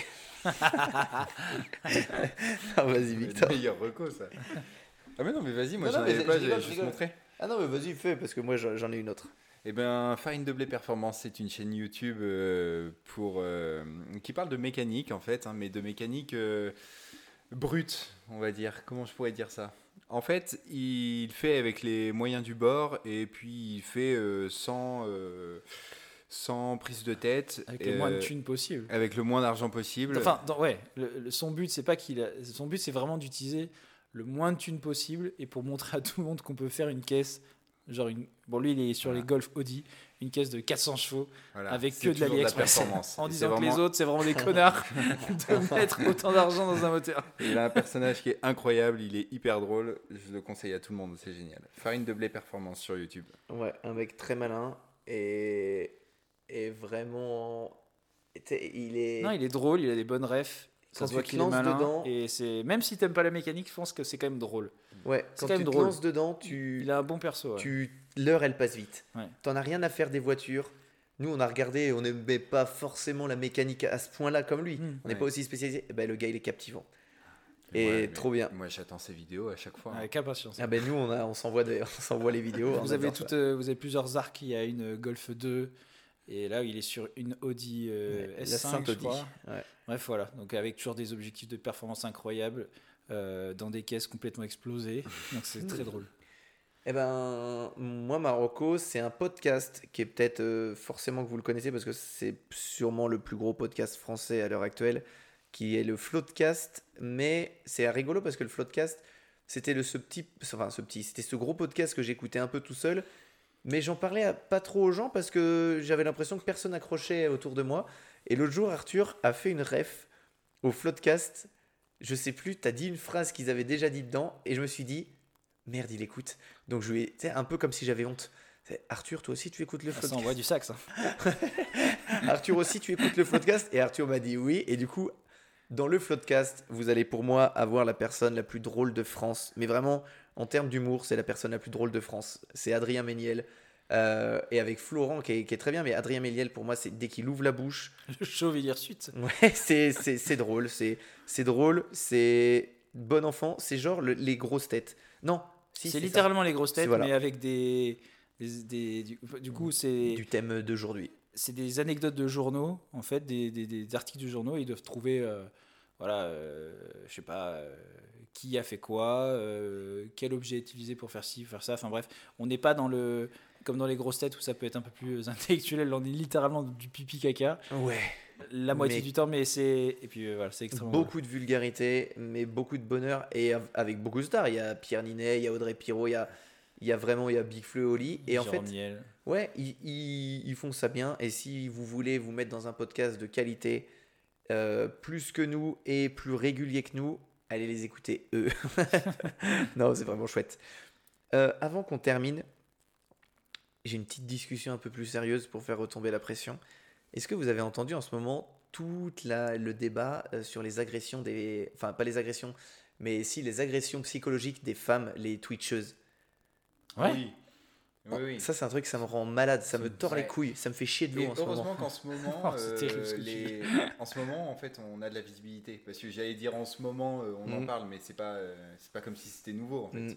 Ça n'a rien de nouveau du tout. Non, ça a mais rien de oui, nouveau. en ce moment, moi aussi, euh, je vois qu'il y a, y a beaucoup de personnes qui se lèvent contre ça. Ouais. c'est très bien. ouais. C'est très bien, Beaucoup de, de femmes qui parlent, qui expliquent leur harcèlement et tout. mais à un point où c'est gênant parce que, en fait, les gens qui connaissent pas Twitch et qui sont pas dessus, bah, Twitch, on a peut-être un projet de se mettre dessus où on verra euh, si on le fait ou pas, mais Twitch, tu diffuses en direct euh, une vidéo, tu as le chat qui diffuse en direct, et c'est vrai qu'il y a des Twitcheuses que on regarde des fois avec ma femme ou des trucs comme ça, où dans les commentaires, tu as des, t'as des putains d'incultes, qui les insultent ou qui disent ah euh, oh le décolleté miam miam sais, même Ouais, ce genre de choses soft, sans les hein. insulter. Oui ça c'est soft parce que c'est pas une insulte directe mais c'est lourd et c'est lourd et c'est lourd. Et des fois tu vois les, les filles eh ben elles perdent patience elles perdent patience et à un moment elles pètent un câble. Et et, et c'est c'est terrible parce que elles portent plainte il se passe rien t'as des mecs qui vont les voir devant chez elles pour les menacer il se Oui, passe c'est ça, rien elles ont des menaces de viol, Ah, c'est- euh, des menaces de Ah, mais moi, ça me rend euh, malade. C'est euh, du Et harcèlement. une chose, je me rappelle plus laquelle c'était, euh, qui disait que maintenant, dès qu'elle stream, elle est littéralement tout le temps en fringue Magla. super. Ah, c'est- oui, c'est Magla. Magla, ouais. Fringue trop large, exprès. Et si elle a envie d'aller faire pipi, elle coupe la caméra Mhm. parce que rien que le fait de se lever, de se tourner alors qu'elle est en baggy par exemple, Ouais. Et ben ça va faire des screenshots. Ouais, ils vont de- clipper ses fesses. Ouais, incroyable, c'est fou. hein. Eh ben du coup, on a pas mal réfléchi, on écoutait, on s'était renseigné là-dessus avec euh, ma femme quand on était au Canada, et du coup ça nous turlupinait. On se disait, on a quoi Nous? Parce que nous, les, nous c'est particulier comme position. Moi, j'aime jamais parler de ça avec une femme, parce qu'on est toujours les méchants. Tu sais, on a, on, on a toujours le côté de, ben en fait non, on vous comprendra jamais. Non, on pourra jamais se mettre à votre place. Mais qu'est-ce qu'on peut faire? Eh ben vas-y, on monte un gang de hackers. on monte un gang de hackers et on dit on, on- on- si vous avez des, des- des hackers, mais qui sont gentils, hein, pas des hackers méchants, des hackers qui nous écoutent ou des gens qui connaissent des hackers, on monte un collectif. Et quand quand il y a quelqu'un, non, c'est un projet sérieux.